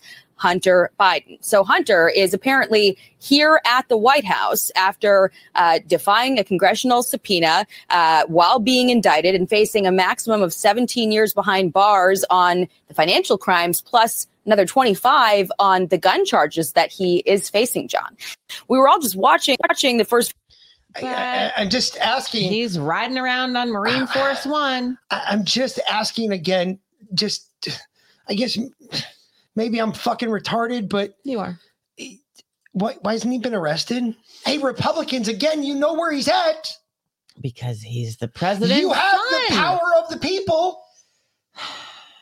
Go do your fucking jobs. Right. Hmm. Go, just go do your jobs. Just go do it. They're right there. They're, they're, he's at 1600 Pennsylvania Avenue. Hey, can, can I call DC 911? They won't. From here? You know why? Can because I- the Republicans are a bunch of fucking pussies. Can I call DC 911 no, from here? You cannot. They already have your phone number on a list, babe. Don't do that. Yeah, that's even better. But I, I, I'm just going to call them and say, hey, I, I know where a criminal is. I'd like to remain anonymous, but I know where a criminal is that you guys need to go pick up. They don't care. They don't care. They don't get paid enough for that. Dude, that would be epic. I should call DC 911. They don't care. No one even answers. Change the VPN to, and not just be like, yeah, but it'd just be funny to get them on the air, like their response to that question. Just be like, hey, I know where there's a criminal, and I, I can tell you exactly where his location is right now. Yep. And fucking just to see what they say when I when they go, who? Hunter Biden. He's at at 1600 Pennsylvania Avenue. Hmm. yeah, wasn't recorded on the flight log. They're aiding and abetting a felon. I oh, we should call the U.S. Marshal Service. Holy shit! They legitimately have authority to walk in there and arrest him. Oh, and the Secret Service can't stop them. Oh shit! Somebody needs to call the Marshals. Sir, anybody got a Marshals? A U.S. Marshals number? Uh, give me a fucking. Oh wait, My cousin's ex-husband was an air marshal. He's probably at the He- border. He's fucking gay. Stop. he was sucking dicks and fucking. Oh, that's why she divorced him. I know. He's banging a dude. Um, hold on. Where's it? there it is. DC doesn't have 911. It identifies as chocolate Starbucks. That's what Biden sucks so upset.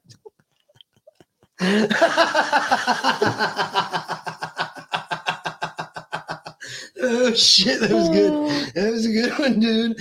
Um, um, What look are you at- doing? I got fucking You don't even remember. Um, oh no, no, no. U.S. Marshal's office. U.S. Marshal. Oh, Jesus. All right, let's listen to Charlie Kirk, even though I don't usually listen to Charlie Kirk, but this one was pretty good. Okay, here we go. Ronna McRomney has to resign as chair of the RNC. She has got to resign. Do you agree? Do you agree? Do you agree? She's got to go. Well, there you go. Oh, that's nice. I'm sick of being nice. I want to win. Everybody, I don't know about you, but I've cut enough excuses for these Republicans over the last decade. I've seen enough. These Republicans need to feel the heat of the grassroots. And do you want to know the good news, everybody? The good news is that you get it, but your leaders don't. Number one, to remake the Republican Party as a grassroots party from the bottom up and kick out the Romneys, the Paul Ryans from the Republican Party once and for all. Number two, holding our leaders accountable. It is not enough just to win elections. We need Republicans to act like conservatives, not just Republican in name only when they go to Washington, D.C., when they betray their voters. You are repulsed when you see that go go dancer show up with the turtle and Chuck you Schumer and demand more of your taxpayer dollars while we are being invaded on a daily basis. I find it insulting that Senate Republicans have been able to get $200 billion to Ukraine while we cannot secure the southern border. You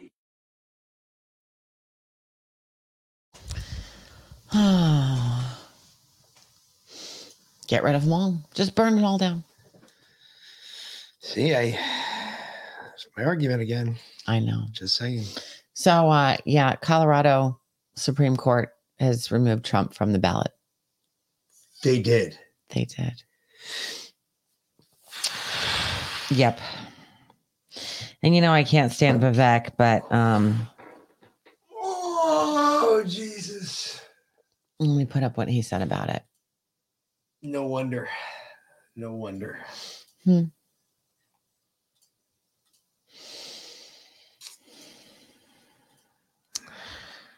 All right. This is what an actual attack on democracy looks like. In an un American, unconstitutional, and unprecedented decision, a cabal of Democrat judges are barring Trump from the ballot in Colorado. Having tried every trick in the book to eliminate President Trump from running in this election, the bipartisan establishment is now deploying a new ta- tactic to bar him from ever holding office again the 14th Amendment. I pledge to withdraw from the Colorado GOP primary unless Trump is also allowed to be on the state's ballot. And I demand that Ron DeSantis, Chris Christie, and Nikki Haley do the same immediately, or else they are tactically endorsing this illegal maneuver, which will have disastrous consequences for our country. Today's decision is the latest election interference tactic to silence political opponents and swing the election for whatever puppet the Democrats put up this time by depriving Americans of the right to vote for the candidate of choice. The 14th Amendment was part of the Reconstruction Amendments that were ratified following the Civil War. It was passed to prohibit former Confederate military and political leaders from holding high federal or state office. These men had clearly taken part in a rebellion against the United States, the Civil War. That makes it all the more absurd that a left wing group in Colorado is asking a federal court to disqualify the 45th president on the same grounds, equating his speech to rebellion against the United States. And there's another legal problem. Trump is not a former officer of the United States, as that term is used in the Constitution, meaning Section 3 does not apply. As the Supreme Court explained in Free Enterprise Fund versus Public Company Accounting Oversight Board in 2010, an officer of the United States is someone appointed by the president to aid him in his duties under Article 2, Section 2. The term does not apply to elected officials and certainly not to the president himself. The framers of the 14th Amendment would be appalled to see this narrow provision intended to bar former U.S. officials who switched to the Confederacy from seeking public office being weaponized by a sitting president and his political allies to prevent a former president from seeking reelection. Our country is becoming more unrecognizable to our founding fathers. Good thing they're all dead. Don't like the guy, but he's dead on with his assessment. I, I Mhm. have to agree with him. It is fucked up. And just another thing we're seeing. Yep. Just what, what's next? Is it bad enough yet? Is it bad enough yet? Oh, If you're embarrassed by being asked that question all the time, we have to. Um, I'll tell you guys last night we're asking for Tim Pool. So, and Tim Pool went on the stage for Amfest, Charlie Kirk's thing. Um, the Amfest? Yeah, America Fest, Amfest. Um, anyway, he did. uh, Amri Fest. he did. He did Timcast from the Turning Point USA event, um, and there were some good clips. So, and Tucker was up there with him. Good clips, as in I mean, we don't give a shit about fence sitting Tim Pool, but you know, I'm surprised that he doesn't have a pointy thing at the top of a fence post coming out of the top of his head. It's so far up his ass. Oh well, he's a cock, so exactly you wouldn't see it. However, he can take it. Would you vote for Trump if he chose Nikki as VP? And I, Would you guys vote no? for Trump? I Well, that's the question that I asked you specifically. Well, I, Right. It I, I would not only not vote for that ticket, I would I would advocate against it as strongly as I could. Wow, wow. Yeah. I well, that, that's I- just I- that's just poison. I mean, here's someone who's actively opposed to the interests of the country I grew up in, who endorsed the BLM riots, and who is not only is, is not left, but is neoliberal in the darkest, most speaking of nihilist, nihilistic mm-hmm. way, and has no real popular support. Is like a, is a creature of the oligarchs. So yeah, that would be that would be reason to oppose the ticket. Even Trump, Haley is a no go. Nikki Haley. He would get assassinated immediately if that were the case. Yeah, and by the way, I just Yeah. can't imagine a world where that could happen. That would be so crazy. I mean, anything could happen, of course, but picking Nikki Haley, um, who's utterly treacherous and utterly dismissive Christine, no? of like the interests of Americans. Yeah. It's a no go for me, uh, but it's a yes for BlackRock. Yeah. I, I love how Tim Pool asks all these questions, and he then he's surprised by their answer. And then Tucker talks about DeSantis. District office contact, main office. Holy shit, look at this guy. There's a warrants line. Oh, I'm getting that one. Hold on. Because I'll call Dude, that. just take a Ooh, picture. shit, the warrants line. Just take a picture, babe. Oh, even better idea. Just take a picture. Holy shit. All right. Hell yeah. I like this. Somebody's doing some searches. That's a question since you all are so on the internet and like I'm not that much. Um, you really get the sense that Ron DeSantis, who I liked as governor, uh, the people who represent him online are the nastiest, the stupidest, and the most zero sum people I've ever Yes. seen in my life. And I don't think that reflects him, but it's like, this is kind of small ball. And by the way, these purported conservatives, Ron DeSantis changed his view, and I like him. Okay. I think he's been a good governor. I just want to be clear about that. I know him personally, I like him. But his donor, Ken Griffin, told him to change his view on Ukraine from it's a regional mm-hmm. conflict we shouldn't get involved in to it's a super important thing we should send more money. One donor got him to change his view, and all these so called conservatives are supporting that like it's the most important thing ever. I- like, who are these people and what is their problem? Like, what is going on with them? It, it does reflect on Ron because Ron should have fired the people running his campaign a long time ago. Uh, look, I, I respect that he wanted to launch his campaign on X, on Twitter Spaces Yeah, I at the time, and it and it failed miserably. This is a mistake. And now you've got, uh, look, I know a lot of people groan, but a lot of people laugh. The high heels, you know, boot scandal. I mean, who's giving this guy advice, and why does he keep taking it? Because I will say it, I will say it politically and, and policy wise, we love Ron DeSantis. Yeah, he's done an amazing job. I But his campaign is a train wreck. Yeah. It, it, he, you can't disagree with that either. I mean, Jesus, even a three year old could see that. Now, however, Ron DeSantis is coming under investigation because apparently his campaign has been coordinating with his super PAC, which is illegal. And they've been doing that since before he officially launched his campaign, which is even more illegal. And Laura Loomer broke that mm, Is a month ago. Is that why all the people left? and yeah. And now uh now he's under investigation. Gotcha. So that's an issue. That'll be a very big issue. Yeah. That'll probably kill him. That'll be it. Even just being under investigation like that, that'll be it. I mean, he'll he won't. Colorado should take him off the uh the ballot. No, I completely disagree with that. But that is just—that is facetious. straight up fucking bullshit. So Yeah. that is just some straight up horseshit. most Yeah. January 6th people, I've interviewed a lot of them, as you have, and they're all, I mean, they were there because they believe in the system, because they all That's had right. pocket constitutions. They thought it was real, and they were so shocked to see their election stolen, which obviously it was, and that they marched on the Capitol. But they were there to uphold the system, and some did it imperfectly, and some got out of hand, of course. But this guy is there to degrade it, to defile it on purpose. Like, there's no reason to do that in a hearing room. Most Yeah. January 6th people I've been True. You you say all the time, no one asked the question why everyone was there. Tucker just gave you the answer without the question being asked. Yep. And he's right. Why do we show up? We They- never thought on. that could happen. I'm, we I'm never gonna, I'm gonna play this very beginning again because I want you to I want you guys to listen to something. I've interviewed a lot of them, as you have. And they're all, I mean, they were there because they believe in the system, because they all That's had right. pocket constitutions. They thought it was real. They have pocket constitutions. They thought it was real. They, They couldn't. thought We couldn't believe. We couldn't. it was real. How many of us could? How stunned? I. We should go back and watch. We thought the Constitution was real. It's not been real for over a hundred years. It, it just, folks. We live in a gilded prison, a facade. It's One more. This is great.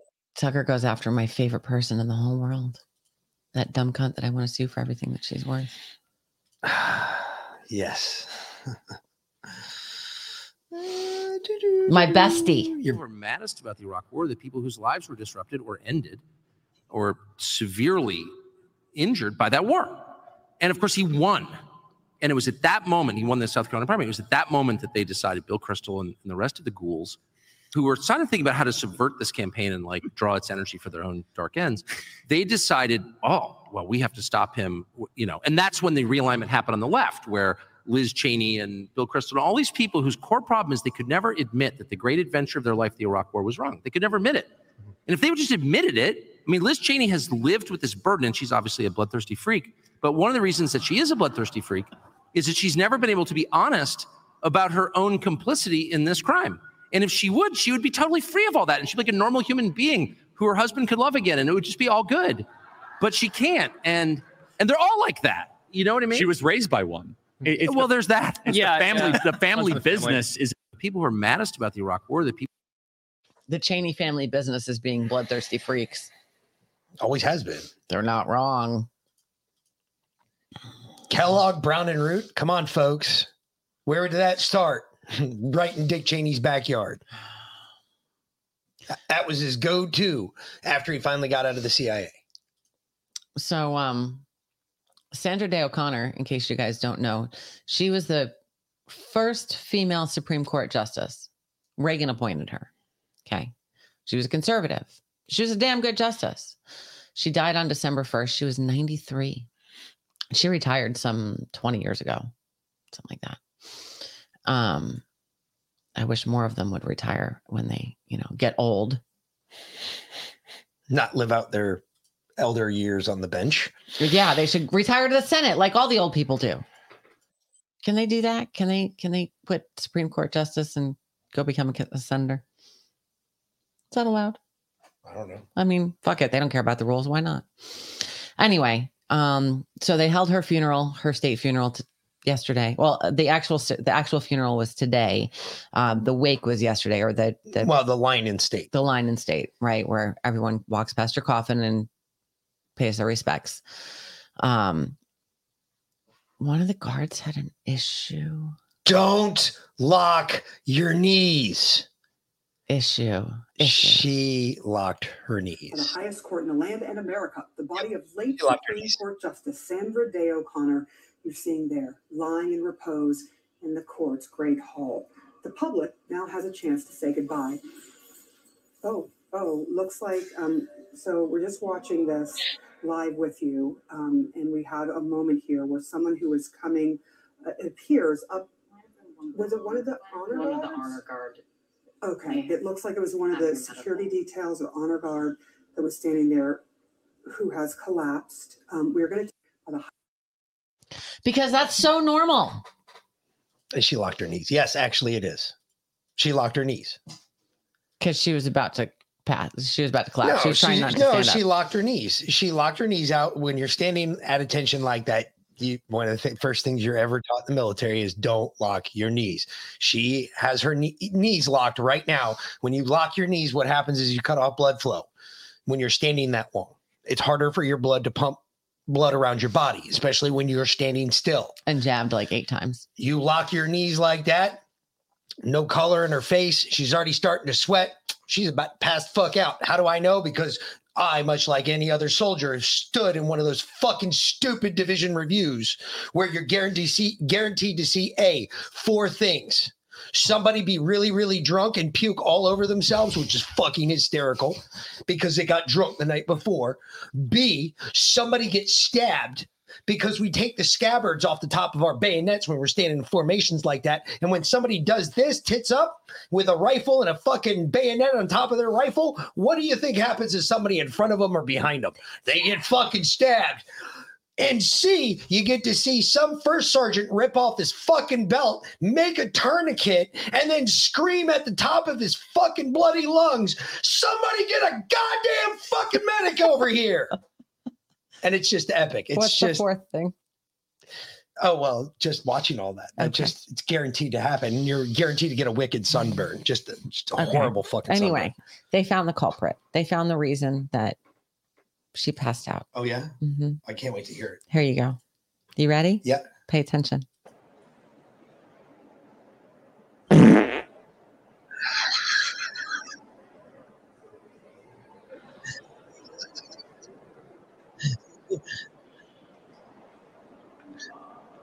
Why didn't they have why didn't they have John Kerry do that? Mm. Why didn't they have John Kerry do that? Oh, I don't know. That was That would have been even better if John Kerry just busted ass. They might have used the same sound. Ah, that might have been the John Kerry sound. Oh my god! From you know when he was talking about excess gases and released his own. But anyway, moving on. Not really, because hey, this honestly could be the reason. No, actually, before this, before we get into this, Hmm. had a bit of good information last couple days. Had a good friend of mine I saw Mm. when I was back out on the island. It's crazy. He stopped me and we started ta- chatting. He's just like, dude, I haven't seen you, blah, blah, blah. Just that the other thing we were talking. And uh, Because I understand the island that we used to live on is really fucking small, and you can't drive five feet without seeing someone that you know. And literally, people stop in the um, in the middle of the road all the time Have and drive their window, like roll their windows down and talk to each other for like twenty minutes just all the time. I mean, we try to get out of the middle of the road, but Sometimes depends on the day. Depends. Anyway, so we were talking, and he's telling me, he's like, yeah, we we're comparing, you know, medical charts in a way. And uh, he's like, yeah, I, I was like, so you still, he, he was, he was a cop for Savannah. Now he's, he was working for another city. I was like, you still over with them? He's like, no. He's like, I had to leave. He's like, I just got to, he's like, I went in, saw the doctor. He's like, um, the, uh, he had a, I guess he had a myocardial infarction, um, heart fart and they he had to go in and get the uh, ablation done to his heart and uh, he's just like you know my doctor straight up told me though he said uh, you know why you're you know why you have this right? And uh, my buddy looked at me i was like i looked at him like why what do you what'd you what'd you say? He's like no. He goes yeah you got the jab didn't you? And his doctor told him this. He From said he said you know how many patients i see now on almost a weekly basis? Because they've had enough they're not playing this anymore folks. I told you this shit's going to come around. I told you it's coming out. Pay attention. Talk to your people. They know better than you do. the doctor also told him if you guys remember last year um i was really late to the show one day. Like i i, I came in like literally mick had already started without me because i was so late because our son um was at practice and no the doctor didn't tell him this Okay. uh, my buddy he still has a friend of ours that works Okay. at that old school and he told him all this Okay. So anyway, if you guys remember, um, I was really late because our son was held over after his practice to pray for a kid who'd gone down on the field. And it took them 20 minutes to get the ambulance there. And they were praying the entire time. His his entire team was praying for this kid. And he went went into the hospital and um he hung on for a while, but he did not make it. This 15 year old kid died. And your friend said they found what four? No 14 there you go. four foot embolism clots in, in his body. those rubbery clots. In his body. In his heart and his lungs. Yep. it killed him. Yeah. Just So- saying, it, it, folks, this shit's no joke. But don't worry about it because this, this is what our government still is telling us to do. Yeah. This is what the government says. When hospital beds for kids are nearly full in some parts of the country, how, how do you think health systems are going to cope if that trend continues? Yeah, I remember last year at this time, we were seeing something similar, except it was actually worse already. At the end of November, the heads of children's hospitals were calling on the Biden administration to declare a state of emergency because of how terrible that situation was. And then back during the peak of Omicron, beds were also full. And so we're seeing something not unlike what we saw in previous years. And again, the numbers are not as bad yet as in as in those previous two seasons. And I know that hospitals are all getting their preparedness plans ready to try to increase capacity. But I would say that also puts the onus on us as well um, as individuals, because so many people who have not yet gotten vaccinated, for example, um, are able to do so. The vaccination rates for the flu lag well behind what they were last year. And when you look at the updated COVID shot, only about a third of people 65 and older have gotten that vaccine. That includes nursing home residents. Only about a third have gotten the updated COVID shot. So there's a lot that we as individuals can be doing to try to prevent hospitals from getting overwhelmed as well. Important to protect yourself, especially when so many people are sick. Uh, Dr. Leana Wen, thank you so much. So, if it doesn't reduce transmission, if it doesn't stop transmission, it uh, studies now show that the more shots you get, the more likely you are to get COVID, and the more shots you get, the more likely you are to go into the hospital. You think maybe that's why the hospitals are overwhelmed? I mean, I'm just saying. Is it bad enough yet? We there yet? I mean, what's next that we find out that they're, I mean, like you all are talking about, look at livestock. They're trying to put mRNA in livestock. They are putting mRNA in livestock. Forget trying, they're just doing it. They don't give a fuck about that. Why? Why are you, we have to stop and ask the question why are they so intent in getting mRNA in our bodies? We know it doesn't do any good for us. We, we, we've showed you time after time after time after time, people passing out, people fucking dying well before they should. Why, why are we out? Why isn't, damn, I, fuck, they want me still to go in and get my fucking ride the silver snake? Nah, guess no, fuck you, no. Hey, you know what the third leading cause of death is in the United States? Yeah, let's learn. Stupidity? Kind of.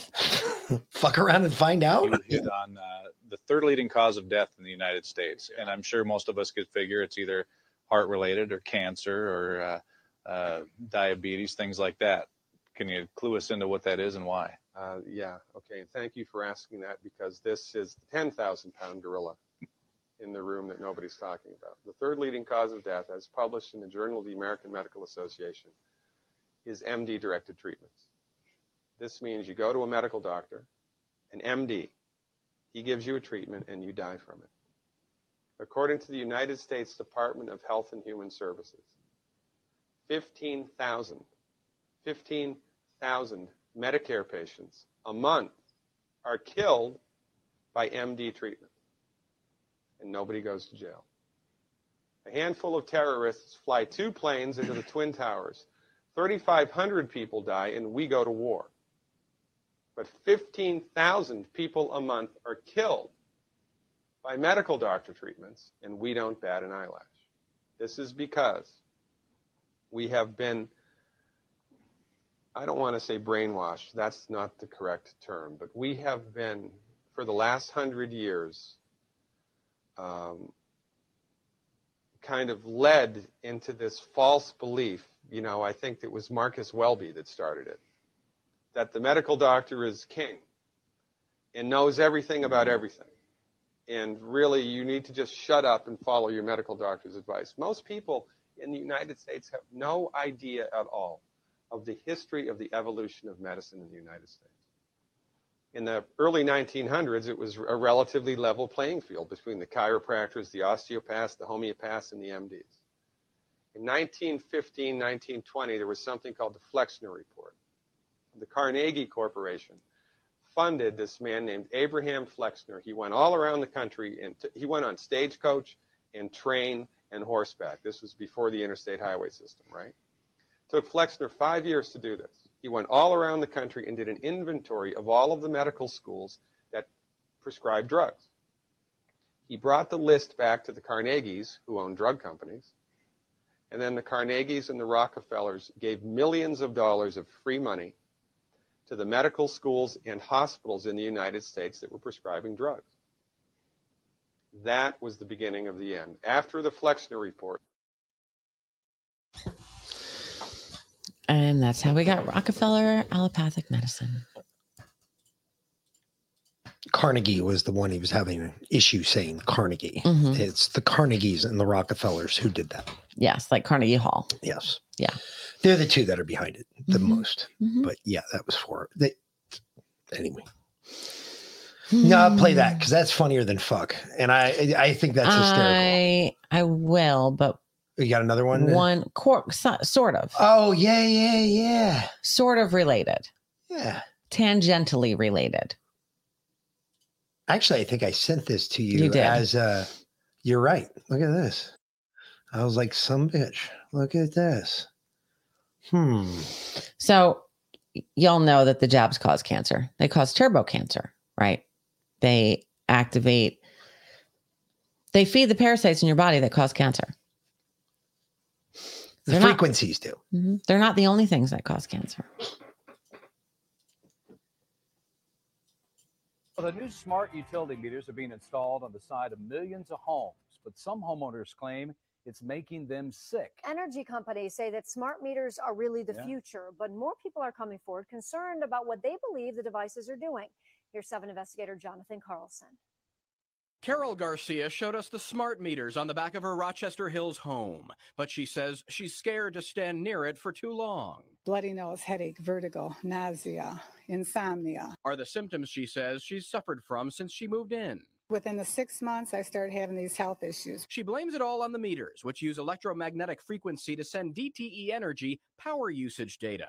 She even showed us letters from her doctors asking DTE to allow her to opt out of the new meters. Right now, we don't have a choice and an option. She's not alone. 7 Action News has been reporting on this debate for some time.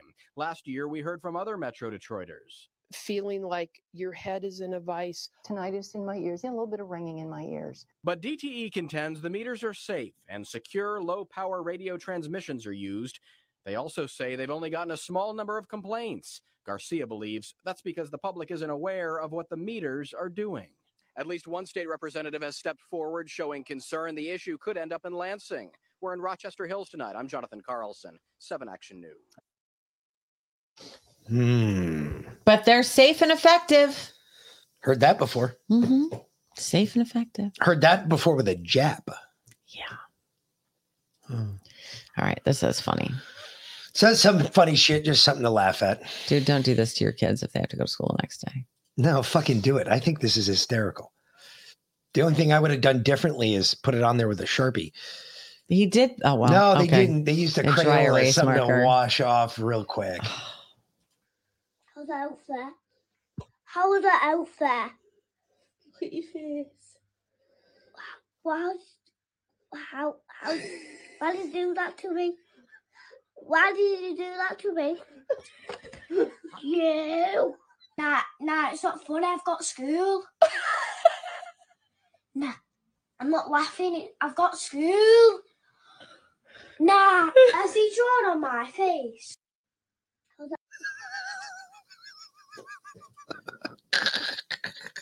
I think that's hysterical. Dude, Elf on the Shelf is creepy as fuck. Okay. Seriously. We had the Elf on the Shelf for a year and then the dog ate it. I was very happy. I was like, good. I'm glad you killed the fucking elf. Because he was he was creepy. Okay. He's seriously creepy. fucking elves. Anyway. I Oh, where are you going? I have told you guys for a very long time that cats are aliens. And now I have proof. What? I do. No, you don't. I totally do. No, you fucking don't. I totally do. This has got to be a parody. Nope. Stop. Nope. Cats are aliens. You ready? Here you go. was beamed from space 19 million miles back to Earth. NASA using a laser to successfully stream the 15 second ultra high definition video. What am I reading? it's being called a quote historic milestone for the space agency's goals of eventually being able to stream high quality video and other data from deep space. Is anyone missing it? What No, no, no, no, no, no, no, no, no, no. That does not equate to evidence. That is not evidence. Cats are still questionably aliens. So, okay. So, someone's cat, they made a, a- a cat video. okay. And then streamed it from Arizona and pretended it was from deep space. Hey, hey, hey. Seriously, what the fuck? Babe, hold on. Really cat quick. videos have been mainstream. And y'all correct me on this if I'm wrong. Tell me something. In communication, what is there? There is a sender Uh-huh, and, a, receiver, Yep, correct? yep. And then the receiver becomes what?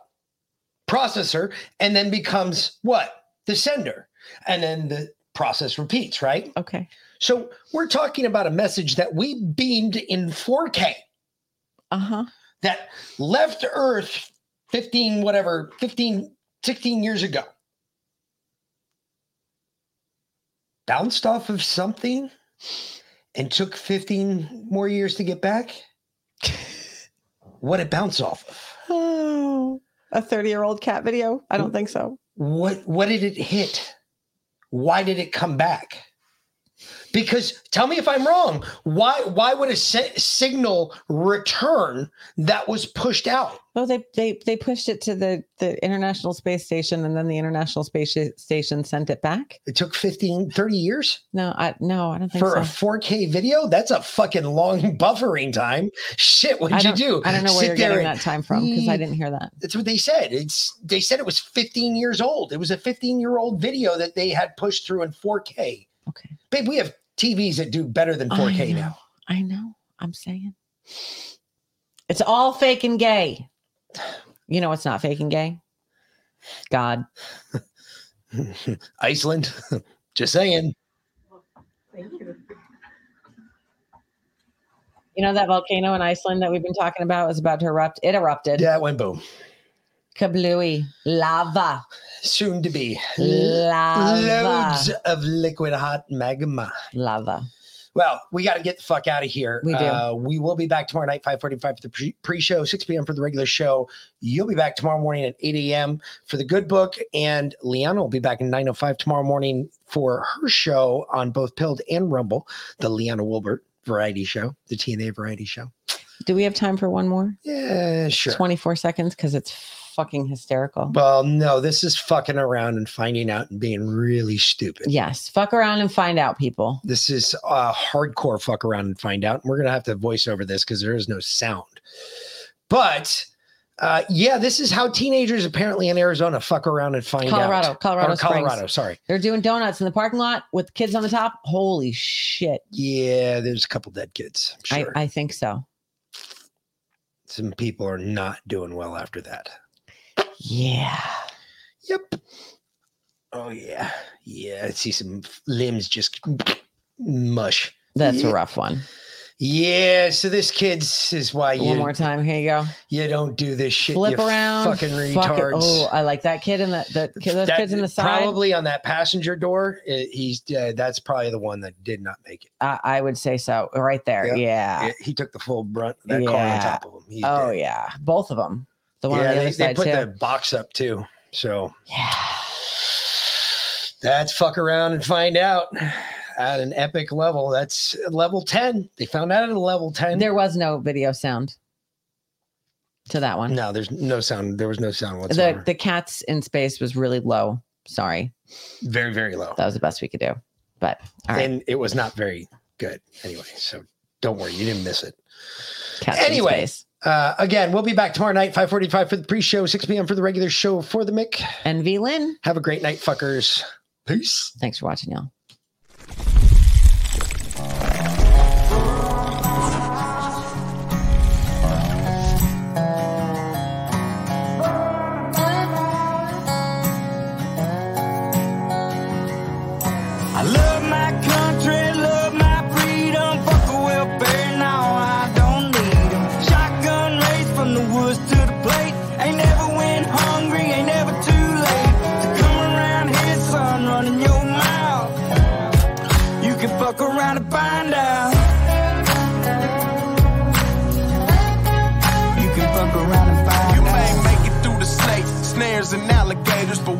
To the gate, you can't depend on your waiters, cause you'll be over your tater. I'm talking growing tomatoes, feeding the worms I fish with later. I'll have a fish stick plate over a six foot grave before I take a knee as our anthem plays. My hands on my heart, I stand on what I say, and my Second Amendment handles what I can't. I ain't trying to be Billy Badass or talk shit. I'm just saying, there's the line, don't cross it. I got a red rider gun when I was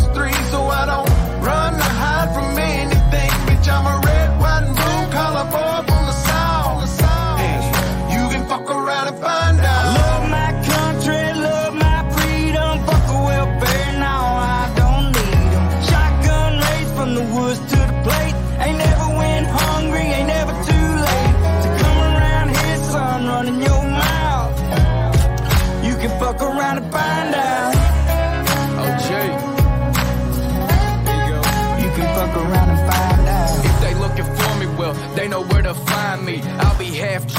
strapped up in a wanky. I can show you if it's needed. When you see it, you'll believe it. If you don't love it, you can leave it. Michael Jackson, you can beat it. F A F O, I teach you how this game go. Different joints, same smoke. Wake up, wear the same clothes. Real redneck, I'm a piece of white trash. Blue collar boy, but my lady's high class. Got the music way up loud with a cigar in my mouth. Fuck around and come find out how we do it in the South. Ain't saying nothing, but you're running that mouth. I never take a handout, I'm too damn proud. I'm a son of the dirty south with a truck seat high and straight pipes loud. This land, land of freedom, double barrels in case we need. Man up, we'll sit your ass down. We done talking, fuck around and find out. Love my country,